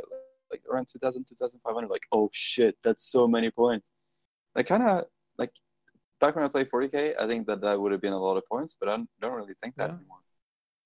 No, that's true. It's such a such a good point limit. And the thing they're like, yeah, but if we're gonna get people to play here, we're probably gonna start at like really low points level. I mean, that's fine. It's not gonna be that's like that's not the deal with playing this game to play small Yeah. points limits. But it's a No. good start. Because if you're mean, it gonna play could, could 1,000 work if you play some Mortalis or something. yeah, Zone Mortalis is really good. That's what I really like with different game styles in Heresy as well. Just Yeah. flat out regular combat, then 2500 is like what you should play. Because Hmm. they can start playing 1000 points game, but they're going to find that it's not a balanced game. They Yeah. might think that, oh, fucking Horus Heresy sucks. Yeah, it's because you're playing like the wrong points level. Yeah, yeah, yeah. That's- That's true. That's a good point. I'm glad that I like my first experience was at Lincoln with a 2,000 point, 2,500 point army. Yeah. So then I really got to see what everything was about. Because You got After- kind of got a rough start. It's just like, oh, how does all these rules work? Like, and these are the then. I, yeah, and then I used like got an entire 2,500 point army instantly. Yeah. And like that's how you actually should get into the game, because that's the point limit that you should play. Yeah, and you planned. I mean, you planned it. You didn't just buy. Oh, I'll buy this first, and then that looks fun. It's like no, you planned the entire army before you, Yeah, you the- made it, right? the thing is, I was gonna be like, yeah, I'm gonna make this like a nice hobby progress thing. Yeah. But then I was like, if I'm gonna order some stuff, I might as well order everything. so Fuck it, let's order. I just made a list and then bought everything and then pretty much tried it out the first time. Yeah. At Scandus. I was like, hmm, maybe this isn't the best thing ever. Maybe we should add some stuff. Yeah, you have to have some room for error, right? It's not like, oh no, you bought that, you have to play with it forever now. Always lose. Yeah. what the god damn it? Uh, I had an idea. You know, um, we talked about this getting a, a- game narrative a bit before. Uh, I just had this random idea the other other day. Like, what if you have an event? You know, everyone has a list of X amount of points, um, but then um, you play. You can play all kinds of missions. But what if you you never get reinforcements? Like every model that dies can never be played in the game again. Yeah. The, the So- thing thing about that, I also didn't think about that, but just Yeah. in some games you just get totally annihilated, yeah. uh, and then you really don't have anything left.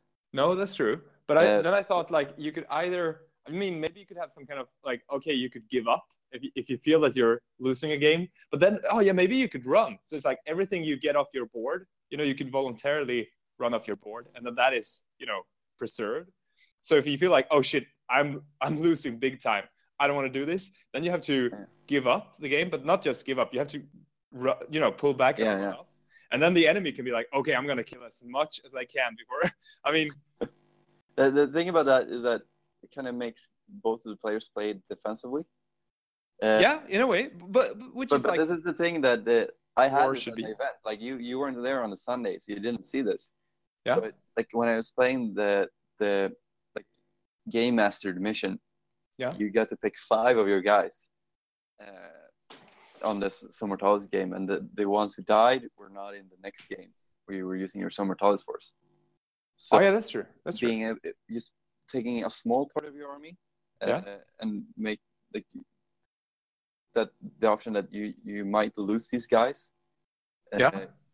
still like gives some narrative and gives a feel of that you lost these guys but Yeah. it doesn't get you totally fucked like if you play a thousand point like a Zone Mortalis game what if Yeah, that's like, true. It, it- one it gets the, the beat on the other one and kills everything and then Yeah. yeah. it's just gonna be like okay i'm gonna put these three guys up here and you're gonna put your 33 Yeah, and uh, you're gonna win. but uh, yeah, yeah, I, I agree. But uh, I mean, what if you then take it in a true narrative thing, and it's like you have your team, and it's like, okay, well, uh, poor Ricky here, he he only has these, you know, three dudes left, but I have a pretty big army, so we'll just merge now. So you start, you know, playing together in the games after. So you're like, oh shit, these three, guys are almost depleted. I'll just put them those armies together or something like that. So you get smaller and smaller war bands. I mean, if, if one side has shitloads of stuff, they still have to allocate it over a lot of tables. So you know, Yeah. the, the side that's, that's losing The could be really like, good thing for everything- narrative yeah, just trying to figure out the way it makes it feel fun to play and makes Yeah. sense. yeah, But Uh, yeah, I'm gonna try and implement that at the event that we're probably having. yeah, yeah. That's nice. So um, you said that there was going to be some kind of uh, event anyway. Is that why you're planning to? Yeah, there's Uh, like small gaming convention. Okay, so is that will that be at your club or will it just be in No, town? it will be at another place. Okay. Uh, it's also really close to the train station, like everything else in this small town. Yeah.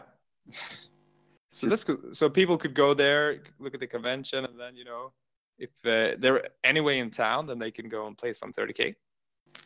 Yeah, I mean, it's really easy to get to Skövde, both from Gothenburg and Stockholm and from everywhere.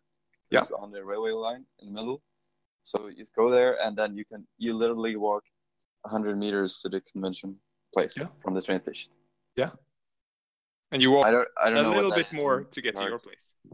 Uh, yeah, I think it's, it's like going to the club is maybe three times as far away. Yeah. It felt it felt pretty far with a lot of bags. uh, still pretty close uh, Yeah. for being a small city yeah. compared to walking to Gothcon from the train station Gothenburg. Yeah, that wouldn't really work, I guess. but uh, but yeah, we should yeah we should work on something with that. I, I think it would be really fun to just as having a- that uh, fall back thing also. And so the last thing, uh, talking about additions and differences in army composition and the way it feels to play and number of models and stuff. Yeah. I finally got my hands on a Thunderhawk. Oh yeah. and that is like the maximum of like planning an army for big points that you can actually use them in regular games because the, the guy i got it from uh, used to play use it when i played in fifth edition but the thing in fifth edition was that they introduced apocalypse and it became like a pretty big thing in the beginning but the thing is that people re- didn't really plan on making armies for apocalypse Mhm. it was more of a all right we're gonna put all our shit on the table Yeah. all our shit and we're gonna play this massive battle and it just ended up with people standing there and it taking for fucking ever Yeah. to play and like armies weren't made to play those game levels so stuff just got wiped out and some things worked way better than other things I remember the the KSI had like nine outflanking bloodthirsters through everything and then you just have these random marines that can't do shit. Yeah. And just stuff standing against each other, firing, and like it wasn't really that engaging. Yeah. But that's the thing uh, with 30k is that you play such high points levels, and it's like mini apocalypse. But the biggest difference is that you make your army for this the scale, Mhm. and that really changes the way it plays. So you're more prepared to deal with uh, Thunderhawk. I'm not sure if I'm prepared to deal with that. I think a Thunderhawk is gonna fly around. It's gonna be really hard to bring down. Yeah. But as soon as you put it in hover mode, it's gonna get totally fucked. oh, can you assault it then? Yeah. Okay. oh, fucking board it. You can just fucking throw crack grenades into the engines. Yeah. Blew it out of the sky. Holy shit! But uh, okay, but, but it was painted ultramarines blue. I heard. Yeah. Lovely, right? Not really lovely. What? So you should just give it to me then. So you don't have to do anything with it. I'm gonna fucking drown it in alcohol to get rid of the paint. Um, but, but the door, but the doors not- were yeah, the doors are fucking glued. They're really tightly. I'm gonna have Yeah. to find some way to get it out. I'm probably gonna have to just fucking make holes in them and just rip them out to be able to put Ah, yeah. new that could work. So- yeah, that could work. I can, I'll just use these like really fancy ultramarine symbols as like debris Yeah, on the base or something. yeah. Do that. Do that for your Sons of Horus. Yeah. Okay, the thing is that I'm not still sure if I'm gonna use this for my Sons of Horus or my Iron Hands. Ah, yeah. Because Okay. like so pros and cons. after- like- after sweeping across the world with Nazis in Hearts of Iron, I got the feel back for Iron Hands a lot more. And also just Iron Hands are still my fucking favorite Legion because they're Yeah. so badass. I mean, Ultramarines, they're not Ultramarines, but Sons of Horus are really cool. Yep. But like no one, no one is as brutal as a fucking Iron Hand. No, that's true. That's true. They're they're hard, hard as iron. Uh, But the yeah, pros and cons though. yeah. Uh, like just how would I use it with my Iron Hands, contra how I'd use it for my Sons of Horus. So Yeah, your Sons of Horus. You talked about this uh, space raider idea, and I mean, it would fit in with that, right? Like your planet yeah, planet strike. You have a and, Thunder and if I would do that, then the, like the whole list would be built around the thunder Thunderhawk pretty much. yeah, which That'd is cool. like- yeah, so that would be taking center stage, which is pretty fitting because it's fucking massive. Yeah. Uh, and it would be mainly used as an assault transport. So hopefully, turn two would come in, then it will fire all of its missiles and all of its weapons at stuff, like crack some transports and prepare the landing ground, and then then turn three or four or whatever, it would go into hover mode and just assault marines would just fly out of the, the mouth and assault shit. yeah. Shit, Uh, yeah. Uh, but for your Iron Hands, can, can it transport tanks? Is that No. the You storm? can can transport one dreadnought, bikes, assault marines. But ah, but didn't they have one version which was carrying either two rhinos or one? Yeah, that, that's its Thunderhawk transporter. Ah, fuck. Do they still have rules for that one? Or Yeah, they're they're in the heresy book, okay. but there's no model anymore. They don't sell the model. Ah, that's That's that's really cool. bad. But, but so I mean, though, but it's cool. but but so that one can drop a land raider, and the land raider has stuff inside it. Yeah. Oh my god, that's so fucking cool. so for your Iron Hands, you have like seven uh, land raiders, right? Uh, five and two Malkars. oh yeah, okay. So you need you need five Thunderhawks. yeah, They're just flying by, dropping. And- boom, boom. and then two more for my predators and my rhino. Yeah, yeah, that's true. That's true. Uh, but if Uh, you if you so- played it for them, how would you fit it with that arm? Then it would be more used as a gunship, like a pure Okay. gunship. You can also yeah. take bombs instead instead of the rockets. Mhm. So might be using those, and I might have like gorgons in it. Maybe my plasma bikes, Mhm. but like using it to transport stuff would become a secondary function, Yeah, and it would be more used to shoot stuff. yeah, I, I agree. So, shit, I don't know. And that's the thing. Like, do I want a five thousand points army, or do I want want two three thousand five hundred points army? And that's the thing as well. Like, I gotta buy a Mhm. shitload of stuff for Sons of Horus if I want to, like, make an entire army that can use the Thunderhawk for it. Yeah, it's gonna take a long time before you can actually use it. That's true. Um, Yeah. While I mean, so yeah, you're let your Sons of Horus take time, slowly add to them, have a small force and play with that, and then the- Yeah, because I have enough stuff to play for Mortalis, and that's what, actually what they were meant to be. So I can play against Jens in our Battlefleet Gothic fights. yeah, yeah, and then I mean, then the uh, Thunderhawk is more like a bonus to your Iron Hands, like the the tip of the the cherry on top of your Yeah. Sunday, or I don't know. Yeah, and maybe we can uh, build a list around that later. Yeah. but it, it's still going to work pretty well for my iron as, as well i think because the big thing about having it is that it's always coming on from reserve Mhm. so you really need some sure way of getting it in and i do have my land raider party squadron which gives reroll reserves Oh, because of uh, like tank commander or something. yeah and uh, the the command tank thing the, Mhm. the radar dish i could use my iron hand rhino and just put that on top and i get even more bonuses for it Ah, that's even- true. even more sure that it's coming on. But for your uh, Sons of Horus, you have a Damocles, right? Yeah, So that's also good. So I mean, that's uh, yeah, but that's the thing. Like, I, I would use the same, just the, the, the radar dish is removable Oh, the top. oh, okay, So like you switch that between my Iron Hands and my Sons of Horus. no, that's nice. I haven't painted it Um, yet, so I can just paint it in a generic metal color. Yeah, yeah, yeah. I mean, it's mainly metallic, right? The the dish itself. Yeah, Uh, but then that that's another good thing, like a good question. The painting, the paint job of a Thunderhawk, because if you would paint that by brush, I think that's really hard to get to look nice. yeah, you? So you should probably airbrush it, right? yeah, yeah, you have the definitely. So, but then could you airbrush it so that it looks like Iron Hands ties into your?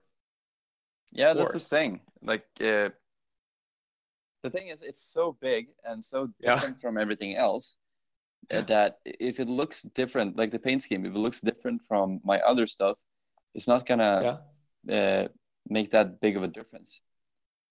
Because No, I like, guess I guess in one sense. because I mean the land raiders they have to look like other land raiders put together. Yeah. As long as it's black and metallic, Yeah. it's I mean, it's not gonna be like you're putting it next to a land raider and say these things do not fit together. Yeah, Pretty that's true. much. However, I paint it, it's gonna look iron handsy anyway. Yeah, because I mean, uh, maybe not using the you know the MKA version where they have the the metallics of green and purple and red. Is it? I don't know, but you know that one. That one is very distinct, though. don't Yeah, uh, I've pretty I've been doing that effect on my other Iron Iron Hand stuff, not that much, but still a bit. Yeah. So I would Yeah. probably do something similar, but I don't Okay. We'll see. Just I'll have to completely talk to, black. to Freddie. He actually painted Iron Hands on the MK course I have to. Yeah, yeah, yeah. I've seen uh, he he's working hard on some more Land Raiders. I, I saw. Yeah. It's look, looking good. Um, I but think it, it, would- I think it'll be more useful as an Iron Hands, but I mean the Yep. force, the Sons of Horus force would be cooler, like the, the entire force, like an orbital soul force. Yeah. But I'm still just too much in love with my Iron Hands too. flip a coin. Yeah, maybe. Have you decided what to do with the basing? Like, can you mount it on some kind of? Yeah, I just need to find some uh, wooden plate. I went to Biltema, the Uh-huh. store ever, and Yeah. bought this. Just it's like a, a, a really long screw, like just a, a, metal, a threaded metal rod. Okay. So I'm just gonna have to cut it up into pieces, and I'll be putting the Thunderhawk on three of those. I'm gonna attach them with some, uh, what are they called? Mutter. Oh, the bo- yeah, the, the nuts. Yeah, the nuts. Nuts, rods, and nuts. Yeah, gotta I mean, get that rod in there. Gotta attach attach it with the, the nuts to the base, just drill some holes underneath, and then let it rest on the nuts. Okay. Well, will, will you have nuts both on the base It- and it- the? the it's gonna be balls deep into the Thunderhawk because like the rod is gonna go into the hole and it's gonna Yeah. rest on the nuts. Oh, okay, that sounds okay. I, yeah, that's good. I was like, I was thinking, how will you screw them into all those nuts at the same time? Because like that that won't work. But that, yeah, okay, if you screw them one at a time into the base, then I understand. That works. Uh, then you just Cover the nuts and something. sticking up from the base, so three of them. Yeah. Just have holes in the Thunderhawk and you just put them inside the holes and put nuts like a couple centimeters down, so it will rest on them. That's the plan. Oh, okay. Now I see. Okay, cool, cool, cool. And then you could uh, cover the the ones on the base, right, with some debris. Make it. Uh, yeah, I'm just gonna pretty much paint the rods black, Yeah. so they won't be metal, and then just do some kind of basing. I don't really know how to do the actual base. Like if I should base it heavily or lightly. Do I Mhm. want like should it be is will it be Scenic. so big that you will be able to put models on top of it and fight beneath it, or will it need like its own Ah. space? Yeah, that's that's a good idea actually. Because I mean, we talked about that that you wanted to have generic bases that looks like they fit everywhere, and you don't want to have like a ruin underneath that just follows it wherever it flies around, which is kind of like what the fuck is going on there. Uh, but uh, okay. I mean, the, the, you could do a really cool centerpiece for that one. You could do some like a diorama on that base underneath. Yeah, But I true. also like the idea of just having it kind of flat, and ac- so you actually can put models there pretty easily. yeah. Yes. I would probably have something there, like Yeah. it, won't just like a, a sand base. Like yeah, Mhm. I, I gotta use the surface. Yeah. Just not sure what to do yet. yeah, do some structures, some hills or something. Yeah, some Some small houses. Uh, some dead dead ultramarines. no, not on your, not not if it's Iron Hands, right? They don't care. What? I thought we were allies. Uh, but I'm running traitor Ultramarine. I put all my ult- Ultima uh, symbols upside down, so it's like the Omega sign. So we're actually, you know, allies with the Alpha Legion, Hail Hydra. nah, I couldn't do that. Couldn't do that. but uh, shit, that's a. I mean, yeah, big model. I think it would look really good in the Sons of Colors in one way. That is true. Uh, I think they are easier to make to look good. I don't know. Uh, Yeah, it's. I think it's a lot easier with an airbrush to make the Sons of Horus look good. yeah, yeah, It's gonna be a lot more contrast. yeah, yeah, exactly. And then just some big decals, some eyes. Yeah. Fuck yeah, this is. I'm still so fucking torn. Make paint one one side in each legion. And then you It's not the painting thing either. Like I know it's gonna look better in Sons of Horus, yeah, but, But- it's just the thing of getting an entire army yeah. around it. And do I really, do I really want to build another army right now? Because I'm still not really done with my Iron Hands. I really Hmm. like them still, and really love playing with them. And Yeah. it's hard. For our listeners out there, if you have uh, any idea what Nicholas would choose, which legion, let's uh, send an email to don't lose your head podcast.gmail.com. That's Ah. lose with two O. It's don't lose your head podcast, right? Not podcast, just pod. Don't lose your head pod. Uh, Uh, It's gonna be in the show notes. yeah, that's just copy and paste. yeah, yeah. Uh, but uh, yeah, yeah. So if you paint it for your iron hands, okay, that, that's the other thing. You want you want to be able to use it, right? When will you be able no, to use it? Put it the shop. Yeah. I guess you could use it more for your Sons of Horus. Or, well, no, I guess you could just, if you use it for your Iron Hands, you could just leave other stuff out of the game, I guess. Uh, Yeah, it can be used as a, at a minimum at three thousand points. Yeah. Uh, you have 4,000 points of Iron Hands. yeah, Yeah. So with this, I might be able to get up to five thousand points. Oh, shit. Some small stuff that I haven't really put in the list. Yeah. I actually counted on a like a three thousand five hundred point list for it if I would use it at Scandus, Yeah. and it actually works out pretty well. I mean, Oh. the, the Thunderhawk won't be an assault eagle as it would be with the Horus. Yep. But in reality, I don't think that it's really meant to be an assault eagle because you just get get fucked when it goes into hover mode. Mhm. I don't know. Maybe I should just and I, like I can't use it before I paint it up for either side because first of all, I don't have like the the entire the rest of the army for the Sons of Horus. Yeah. And I can't play it looking like this with my iron hands. I would just feel ashamed till I die. Look, wait, looking like, like looking like what? Look, like Ultramarines. Yeah. Yeah, yeah. no, these are just my allies. Wait, how would you? Be, no, allies can't take. Uh, they can't take uh, Lords of War, right? No, I don't think so. So you would have to have some Ultramarines primary detachment. So one uh, Centurion and two 10 man attack squads. That's not too many points. And they will all be riding in the Thunderhawk and just do shit. They're like the the crew, the crew of the, and then you use it like a gunship, Yeah. which you were thinking of anyway, right? Uh, I'm not gonna do that. You see, guys now. I could actually put use them as uh, put assault marines in it. Mm. Put the 20 assault marines and a centurion with jump pack. Yeah, yeah.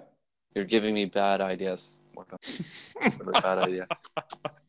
I'll paint you some Ultramarines. I'm really fast. I'm like, I need to be like a commission painter now for Ultramarines. Might get them 2019. but I mean, for oh, for those big models, wouldn't it be awesome if you had some kind of camouflage HUD that you could just press a button and it just vroom, switches like choose your legion. Oh, they should make it out of glass, and then you have some kind of you know projector inside that can just put a color scheme like room. That's the future, kids. That's Yeah. the future. Future paint. You won't ha- you won't have to paint Like- anything. LED paints. Oh yeah, just vroom. Ch- take your iPad, just like what color do you want? Switch Legion. Could probably do that with VR. Oh yeah, yeah. Actually, Future. that's uh, Future. yeah, that could be the future. Uh, and also, I Uh, like the, the idea of these uh, interactive uh, gaming boards where you have some kind of projector in the ceiling. I think I saw someone like Yeah. you put down the tank and it gets you know this something you ha- you can see the radius around it. Like oh, it can fire in this arc. Cool. That's really cool. Future.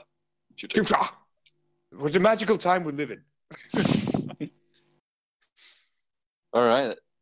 So now I think we're done with the what have we been doing intro. That was basically like the main segment, I guess. Yeah. Because like everything I wanted to talk about tied into what I've been doing lately. Yeah, yeah. It's Ending good. up with the the big uh, contemplation over the Thunderhawk. Yeah. Fuck. Just sitting here staring at me in this ugly blue paint job. oh, you should put these uh, like uh, doodly eyes on the front. You know these ones that uh, that move around. that You have on toys. Uh. Hmm. I gotta buy some magnets for it as well. Okay, what can you switch out on? The wings. First of all, I need to magnetize the front hatch. Uh, So it comes. So it doesn't always hang loose yeah, or like an old man's closed. anus. Shit. Is it always closed now?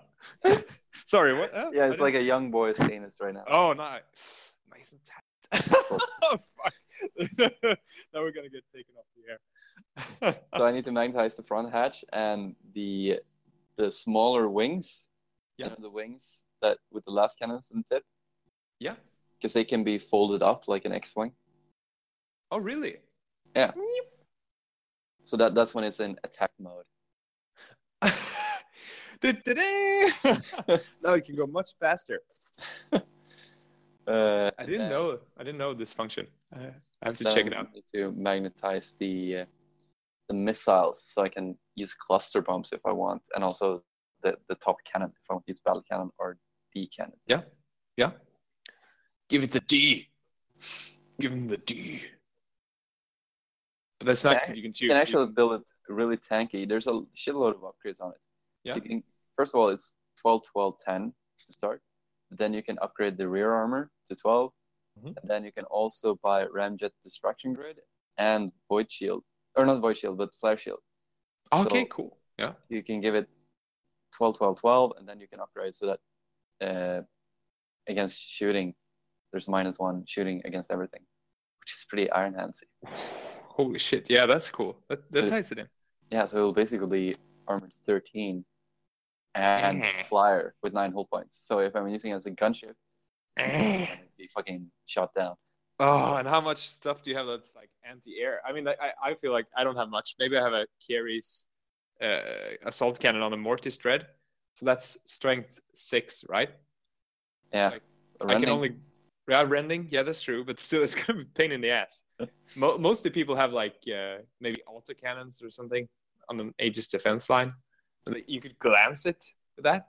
Yeah, Holy fuck! people have the Rodeos, but still, Yeah. yeah. it's gonna be a fucking flying tank, and that's pretty cool Yeah. with the Iron Hand. Yeah, yeah. yeah, yeah. Once again, one point for the Iron Hands. oh, It's gotta get rid of these landing feet as well. They're like deployed, and it really looks silly when it's airborne to have the landing gear down. It looks like a like a, a, a crane trying to land. yeah. So, so you should magnetize those as well. So it's like Yeah, now it's in hover mode. Wee. paint them, paint them uh, orange, like a duck, like a duck feet, just bright orange. Be awesome. Yeah. So should we take a musical break and then we'll be back with something else? Yeah, something else.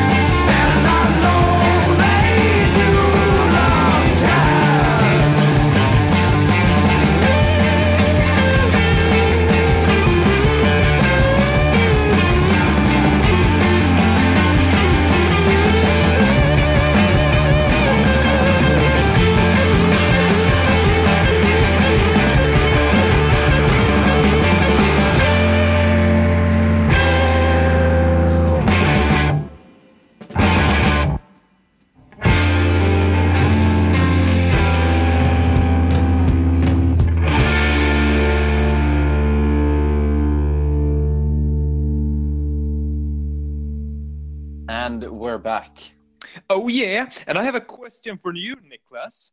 Uh, All right. Yeah, because we talked a bit about magnets just before we. How do they Went to- work? Yeah, magic and shit. what the fuck? Some kind of warp energy. uh, I don't know. No, but like uh, magnets and drilling in your models. I'm very new to this, or I've actually not used magnets, and I rarely use a drill. I don't own a drill. I should probably get a hobby drill so I can, you know, maybe start Drill. pinning, pinning models. Drill. Yeah, I I, can also drill. need to get a drill. I don't have one myself. I have one at the club that I've been using, but I really need Yeah. to get my own. yeah i just realized like well pinning is really useful and yeah you know drilling barrels i i don't really like i have a lot of barrels that are like you know flat it's like Yeah. what the fuck where where is it shooting from uh, but it's just I, i've been lazy and i thought oh no that's and it's probably a bit difficult but i tried it a bit now and it's not that bad i guess Yeah, but uh, Uh, but but your what's your experience of because magnets? I really see the use with magnets for uh, Yes. not having to proxy stuff or you know yeah well I got some magnets when I got my first Iron Hand vehicles. okay yeah different stuff.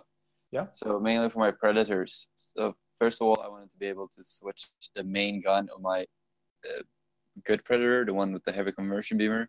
Yeah. Also can have the the plasma executioner. so is it just the very turret that you switch or the the gun itself Just just the gun, okay the cool. gun and the mantlet. yeah That's so all. then how how big of a magnet are we talking and how many are? Uh, I bought from Gale Force Nine. They do magnets for Flames of War, okay tank turrets, and they're really they're really good value. So I got a lot of. Uh, so I use those. They're good size as well. Um, like a half centimeter wide or something like that. Yeah. I don't know. yeah so Uh, they're pretty are they pretty strong then they can hold Yeah, they're good. yeah Yeah. Thing for if I'm gonna magnetize the stuff on the Thunderhawk, the the things that swivel, I think I'm gonna Yeah. get some better magnets from Yeah. supermagnet.be. German B- magnet guys. Gee- oh shit okay that's cool are they They, highly they know their stuff. Yeah. Yeah. Yeah, because I that's something I really don't like when you see things like just hanging limp Yeah. on the side. It's like, well, that what's happening with that gun? Oh, it's magnetized. You know, it just falls off, or ah, Yeah. that sucks. using strong fucking magnets. So you have to think about and also, but I mean, yeah, and then if you have just some infantry models like on a gun or a backpack, then it's it's tough because you can't fit that big magnets, I guess. Yeah. Right. Exactly. What do you do then? You just buy from Super Magnet? Uh, uh, I don't really magnetize stuff in infantry. No. I I don't really think it's worth it. Just Yeah, go with yeah. something, and if you don't like that option, you can just rip it off and put something else on. It's not that hard. yeah, it's mostly like, it's, for example, a veteran squad, which is highly customizable. Maybe you want to have uh, melter guns, and the next time you want to run plasma guns. So what do you do? Do you leave them? Do you magnetize them? Do you two leave of them? each. Yeah, yeah, yeah, yeah. No, I, I mean, and you could just get more guys, and you have some in reserve. So you just, you know, you switch. Yeah. I, I I don't want to go through the hassle of magnets with infantry. It's just too much work for No. too little uh, profit. But like in vehicles, it's a lot easier to get them there, and I think it's yeah, valuable to do it on vehicles. Like my, my predators, I also magnetize the sponsons. Like having Yep. heavy bolter sponsons and last kind of sponsons is a really big difference compared to if you're having combi plasma or combi flamer or something like that. Like Yep. I, I can run the infantry as they are because it's just such a fucking hassle. yeah, definitely. Uh, but on tank, it's it's really easy and it's really useful to put magnets. Yeah, no, I, I agree. Uh, and I also, also, I mean, also magnetize the Malcadors, the oh, okay, that's cool. and that's pretty much it. What I've magnetized. The only thing for infantry that I can see a use for, for is like switching between a backpack and a jump pack. right? Yeah, That would be very useful uh, because there are like I have Palatine blades, and I I never run them with jump packs because I didn't I you know I I model them with backpacks and I you run them in transports. Uh, Yeah. Because I think they're too fragile on foot, but I mean, it would be fun to try them out with jump packs, right? Yeah, Sometimes. and uh, jump packs and backpacks is a really easy w- thing to magnetize. Oh, because you don't really see that part, and it's a pretty big surface where Yeah. they connect. So Yeah. it's really really easy to attach a magnet. do you think they thought of that because they have the there's a little knob sticking out that fits, but then above that it's usually just like a square guess Yeah. you could put a magnet and then have both the securing thing and I don't. I don't really think they thought of it because that design has been around from like second edition. Oh yeah, yeah. That's- But Through- I mean, it's easier to attach if you have a standardized way like that. Yeah. packs. Yeah, yeah, it's really easy to magnetize. Yeah. The thing is, though, if, when you magnetize jump packs, is that if you just slap them on, then it can look a bit weird. And then when you touch your models, then you accidentally touch the backpacks, and then they get crooked, and then you got this entire squad with guys running around with crooked backpacks. flying sideways like what the hell? So Yeah, if you're and doing maybe- that, maybe you should put the backpack on somehow that Yeah. like you have more points of contact where it doesn't slide. Yeah, that's true. Um, don't the, the I think the the little knob thing sticking out pre- uh, prevents that, right? You can't really twist it if you yeah, if you put a magnet above that, Yeah. that should be pretty good. Yeah. But like if you would remove that and make a hole there, then yeah swivel a bit. yeah that's true. It would be very unstable. Uh, and also, like if you just don't think about it and you start lifting your model and then it drops halfway if it's not strong enough. I mean, I guess you have to have a. Could you have a, a magnet that's strong enough to lift by the backpack without the model coming off? That would be awesome, but I'm not sure if they can make that in that size. That's always a problem with whatever models when you don't have stuff glued to them. Yeah. Either you forget it yourself or someone Yeah. picked up your model and Oh, look, Like- look at this. like my Oh. rhino like the hatches the hatch isn't uh, glued there and the weapons aren't glued there so Yeah. whenever people pick it up and then you oh, i'm gonna look at the underside of the model and then everything falls what the hell? but I also have a, a cheap uh, trick from uh, from Morten. Morten's one of this Eastern European like, if you can't afford magnet, do like Morten. He is smart. Um, I just I have some of this adhesive uh, putty, you know, putty, putty, clay, Blue- blue- blue tack? clay. blue tack. I guess, but it's not blue. It's white. Do you So- still call it blue tack? yeah i know It's essentially, it, yeah, it's essentially blue tack, uh, Yeah. which is sticky, and I use that uh, sometimes uh, for my backpacks. Uh, like, well, I have um, Lord Commander Eidolon, for example. doesn't that Uh, show Not if you have uh, a very little amount. Sometimes it's like if you push it and it just comes out on the sides, but I mean that doesn't look very good. You can take it away. Um, but but but for him, I want to switch sometimes uh, to use a jump pack and sometimes not. So then I just I didn't Yeah. magnetize it. I just use some tack, and that that works pretty well actually. I think one of my one of my yeah my contender dreadnought has one arm also just blue tacked there. didn't, Sorry. didn't that fall off every time we play though What? No, it doesn't usually. i think Maybe if I, what, when, Ah. when we played maybe if I accidentally, you know, grab it there or something, but it doesn't. It's not like it's just hanging there. It's actually pretty strong. or Hmm. maybe it was someone else that was using magnets actually Yeah, it kept was falling off magnets. Ah, frustrating. the arms just hang there like someone who's too tired. It's like, oh, yeah you gotta do it good if you're using magnets yep. because like if you post stuff and then you use magnets and then it just falls and it just looks super weird They're not strong enough. They're like, yeah deflated. and that's like a thing you got to think of with, with vehicles where the gun will sw- swivel Yep. like the sponsons i magnetize them like on a horizontal plane so they can swivel left and right and that works wherever they're swiveling but if you magnetize the sponson uh, vertically then you're gonna get a sad gun Okay, yeah, I think I understand. Yeah, yeah. Then it's gonna use tip down like a lascannon because it's front heavy it's just gonna tip down to the ground Okay, and it won't look good down to the ground. because he's just gonna drag his lascannons on the ground while it's driving Yeah. Oh, that's interesting. So You gotta think ma- of where you put your magnets, where the the load is gonna be, and Yeah. how it's gonna work. And also, like if you're gonna touch that place a lot, where will you be touching it from? Yeah.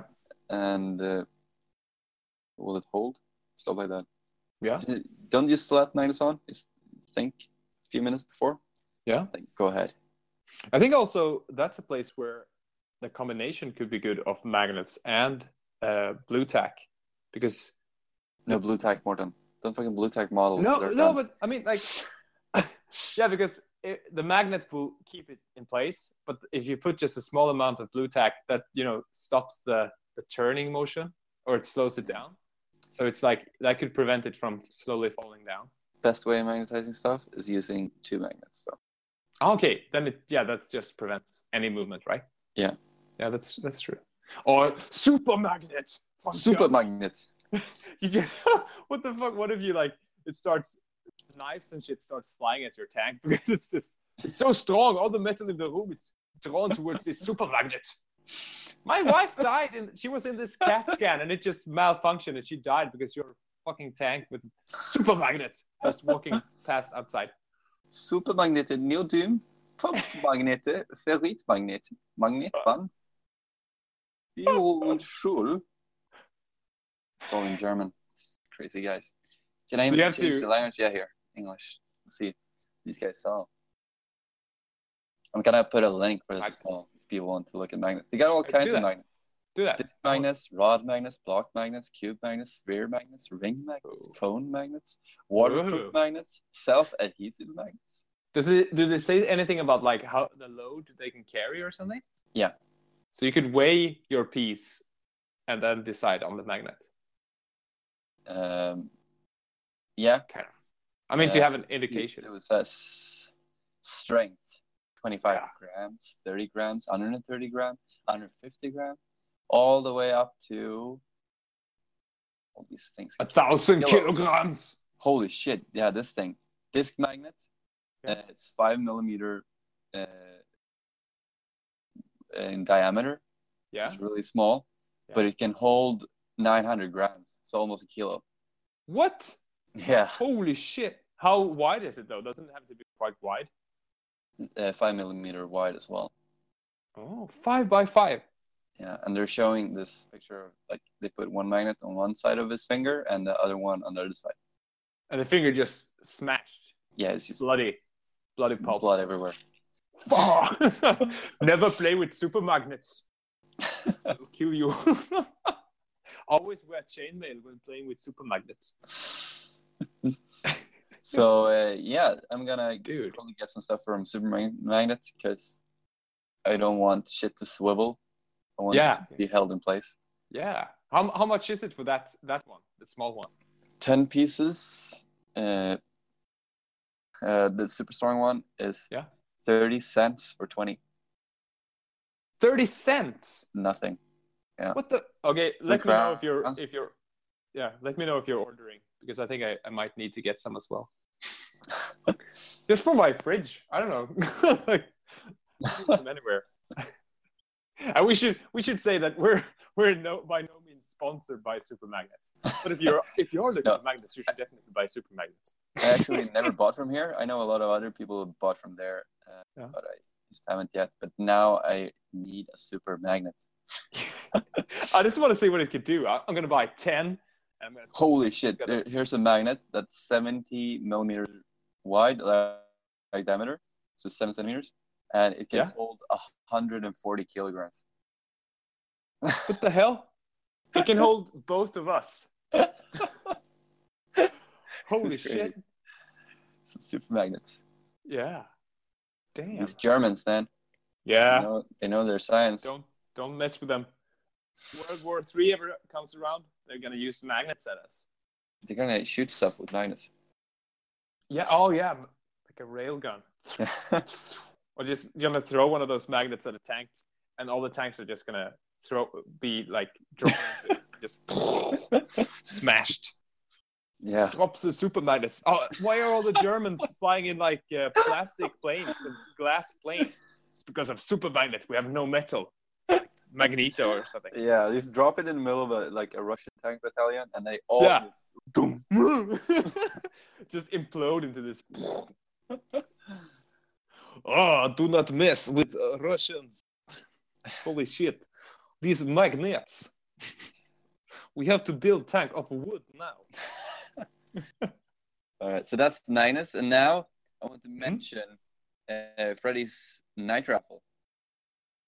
Yeah, do it. I I've missed this. So like, okay, last year there was a big fucking Titan. Yeah, at Scandus, uh, yeah, Freddy had his lottery. Yeah. Uh, so he bought tickets, and all the money went to uh, the the DMD, the Duchenne sickness, Yep.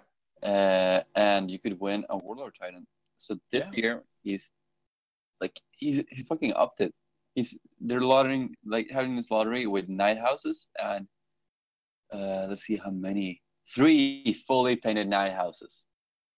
So what? like, so there's three prices.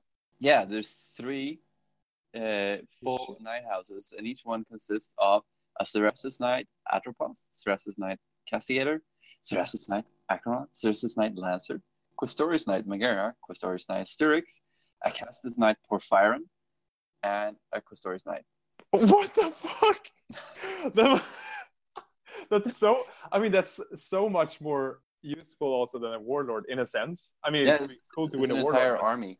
I mean, and you could, run anywhere. you Because a warlord, use- you need a lot of support for. yeah, This you can just rock up with and play. yeah, and I mean, you could ju- just take. Oh, this time I just used the Atropos for this game. If you don't want to Yeah. play the entire knight house, holy shit! I know they're gonna. So be, who, who's gonna paint them? There are eight titans. I know uh, Freddy's painting one, Jody's painting another one, and then Yeah. uh, someone from England, I think, is painting the third one. Okay, cool. Damn, damn. I need to get. I need to get tickets for this. Yeah.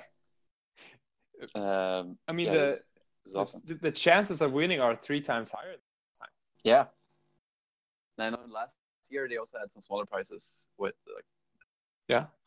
Some Oh yeah, some swag. books, books and stuff. I think, right? Yeah. Yeah. Uh, but what? Uh, I mean, that's that's insane. I mean, do you think, money wise, is it as expensive all these knights as one warlord, or is it more expensive, I don't know. just in pounds? I don't. We'll have to calculate that until next time. Holy shit! So that's for Scandus, right? Yeah. Okay, gotta gotta steal some of the vacation money. That's why it's noticing. Where's all our cash? Honey, if we win this, we're never gonna have to work again. our knight house is gonna take care of everything, all our problems. If What you about lose, financial problems. yeah. It's not really a problem anymore. I I got everything I want model wise, so I don't need money anymore to live. No, exactly. I'm so self-sustained by models. Holy shit! Uh, that's awesome. That's awesome. Uh, so, so to wrap, re, re- what the hell? Rapidly Wrap wrap. this event up. This no, this this show. Holy shit! Holy shit! Keep it together. the show keep it is an event. It is in itself. um, Do I have anything? Uh, yeah, I thought I thought I should just uh, quickly check out the events. Uh, Lincoln coming up, and uh, Freddy's throwing an event in June as well. Uh, Uh, a team event in Stockholm.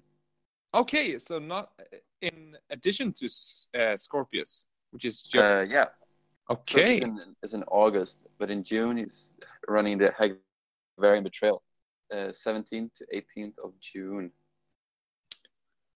Oh shit! Yeah, now I see that. Holy shit! Yeah, I just checked out your uh, pool, uh, on the 30k Sweden. Uh, you nailed up all the Swedish events coming up.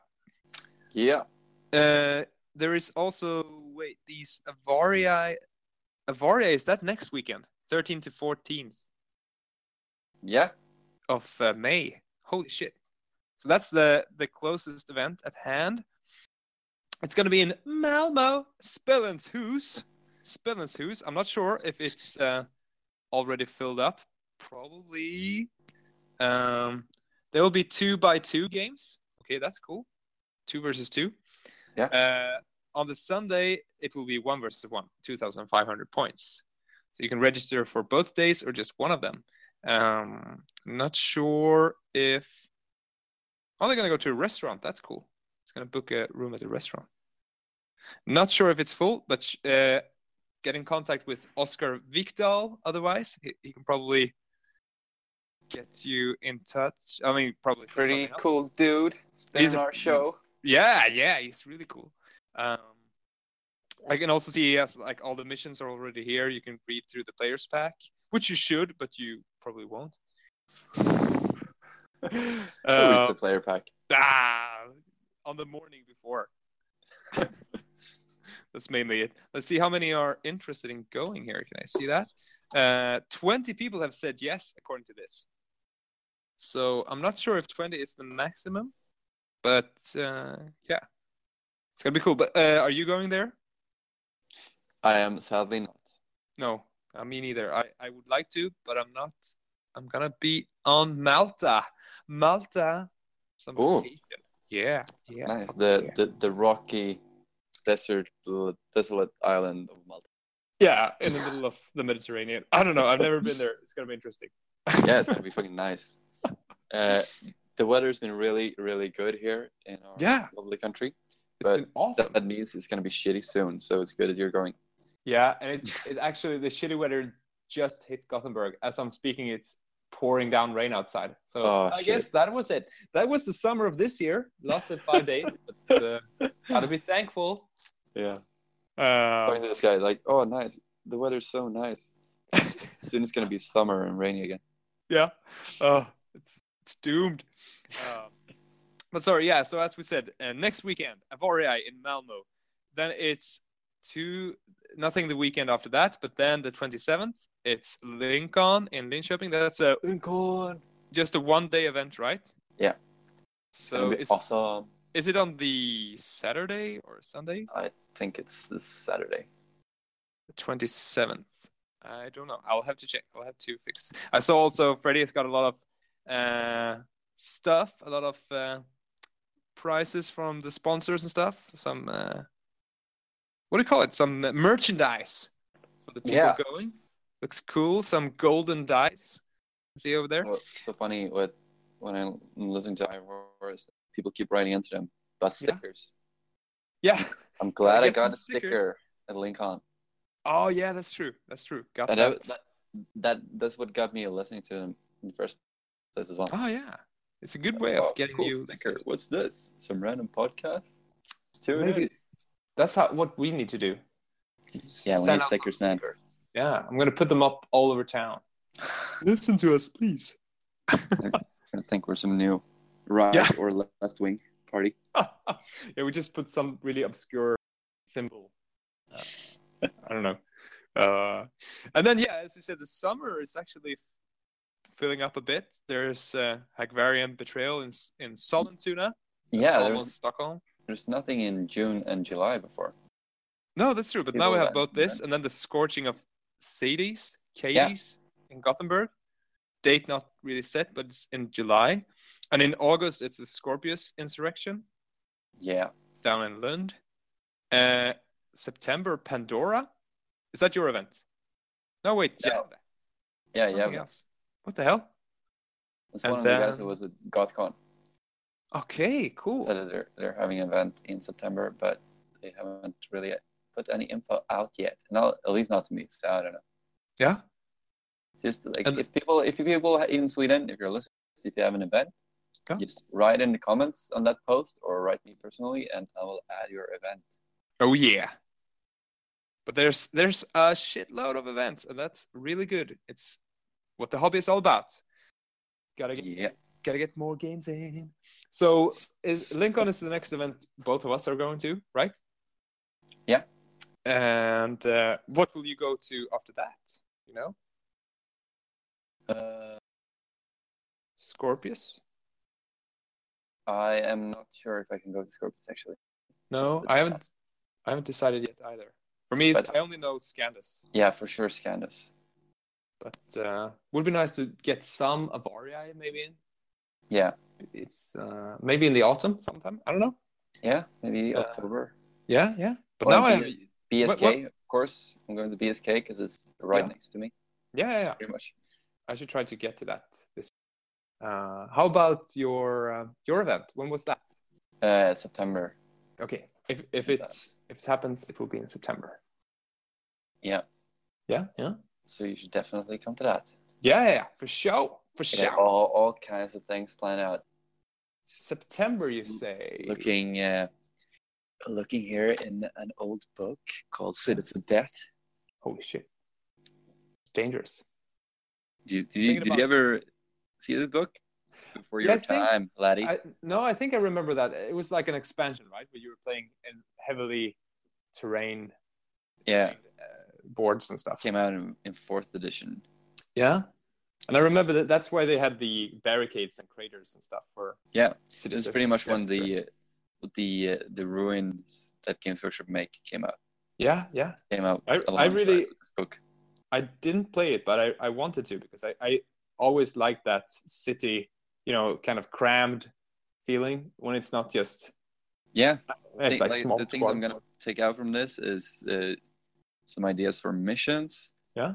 and also stratagems. It's pretty cool thing Oh, okay, that's cool. because stratagems is you just add stuff for your force with different things. Yeah. like key building stratagems, ammunition store, command center, fuel dump, observation point, stuff like that. Okay, cool. Just being able to some flavor. Yeah, Flavor Flav. Booby Flavor Flav. Holy shit! Yeah, that's cool. So maybe I should try to get. Well, uh, I can't promise too much. I, I just thought if I should try to get a Zone Mortalis board ready to September, I could help you. Like I could join your event and I could be a game master for it. Yeah, Would Get be it kind of cool. Uh, I would like that. I would like that. I'll, I'll we'll see. We'll see. Uh, anyway, I think that's it for the show. Do we have any mail to read out? By the way, probably not. no, I looked at it today and no mail. God damn it, Mike! What are you doing? Don't you love us anymore? I'll, I'm gonna sing a sad song or something. we had the love of the summer, but then autumn came along, and Mikey moved forward. Thought we had a thing. Thought we had a thing. Anyway, we still got each other, right? Yeah, Yep. But- stop singing and we we will. hey, I have a beautiful voice. Don't uh, don't destroy the fake world that I build around myself, where I think I'm the. I'm like uh, Kynska. What, what's her name? Bequa Kynska from the Fulgrim book. I sing very good. People get possessed by demons when I sing.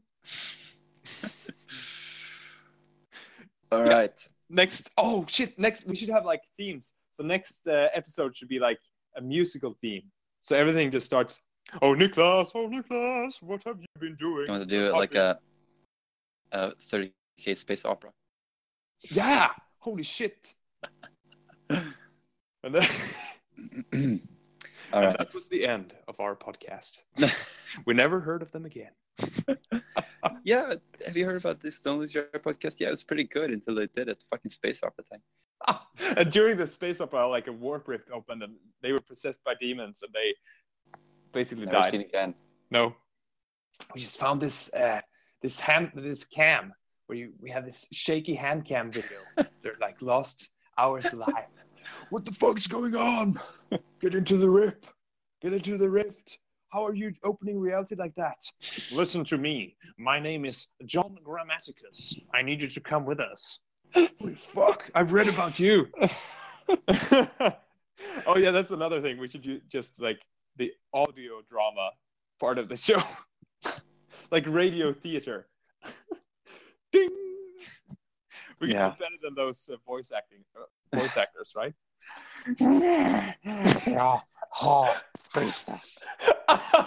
okay, that's all. So you're oh, you're gonna be Angra.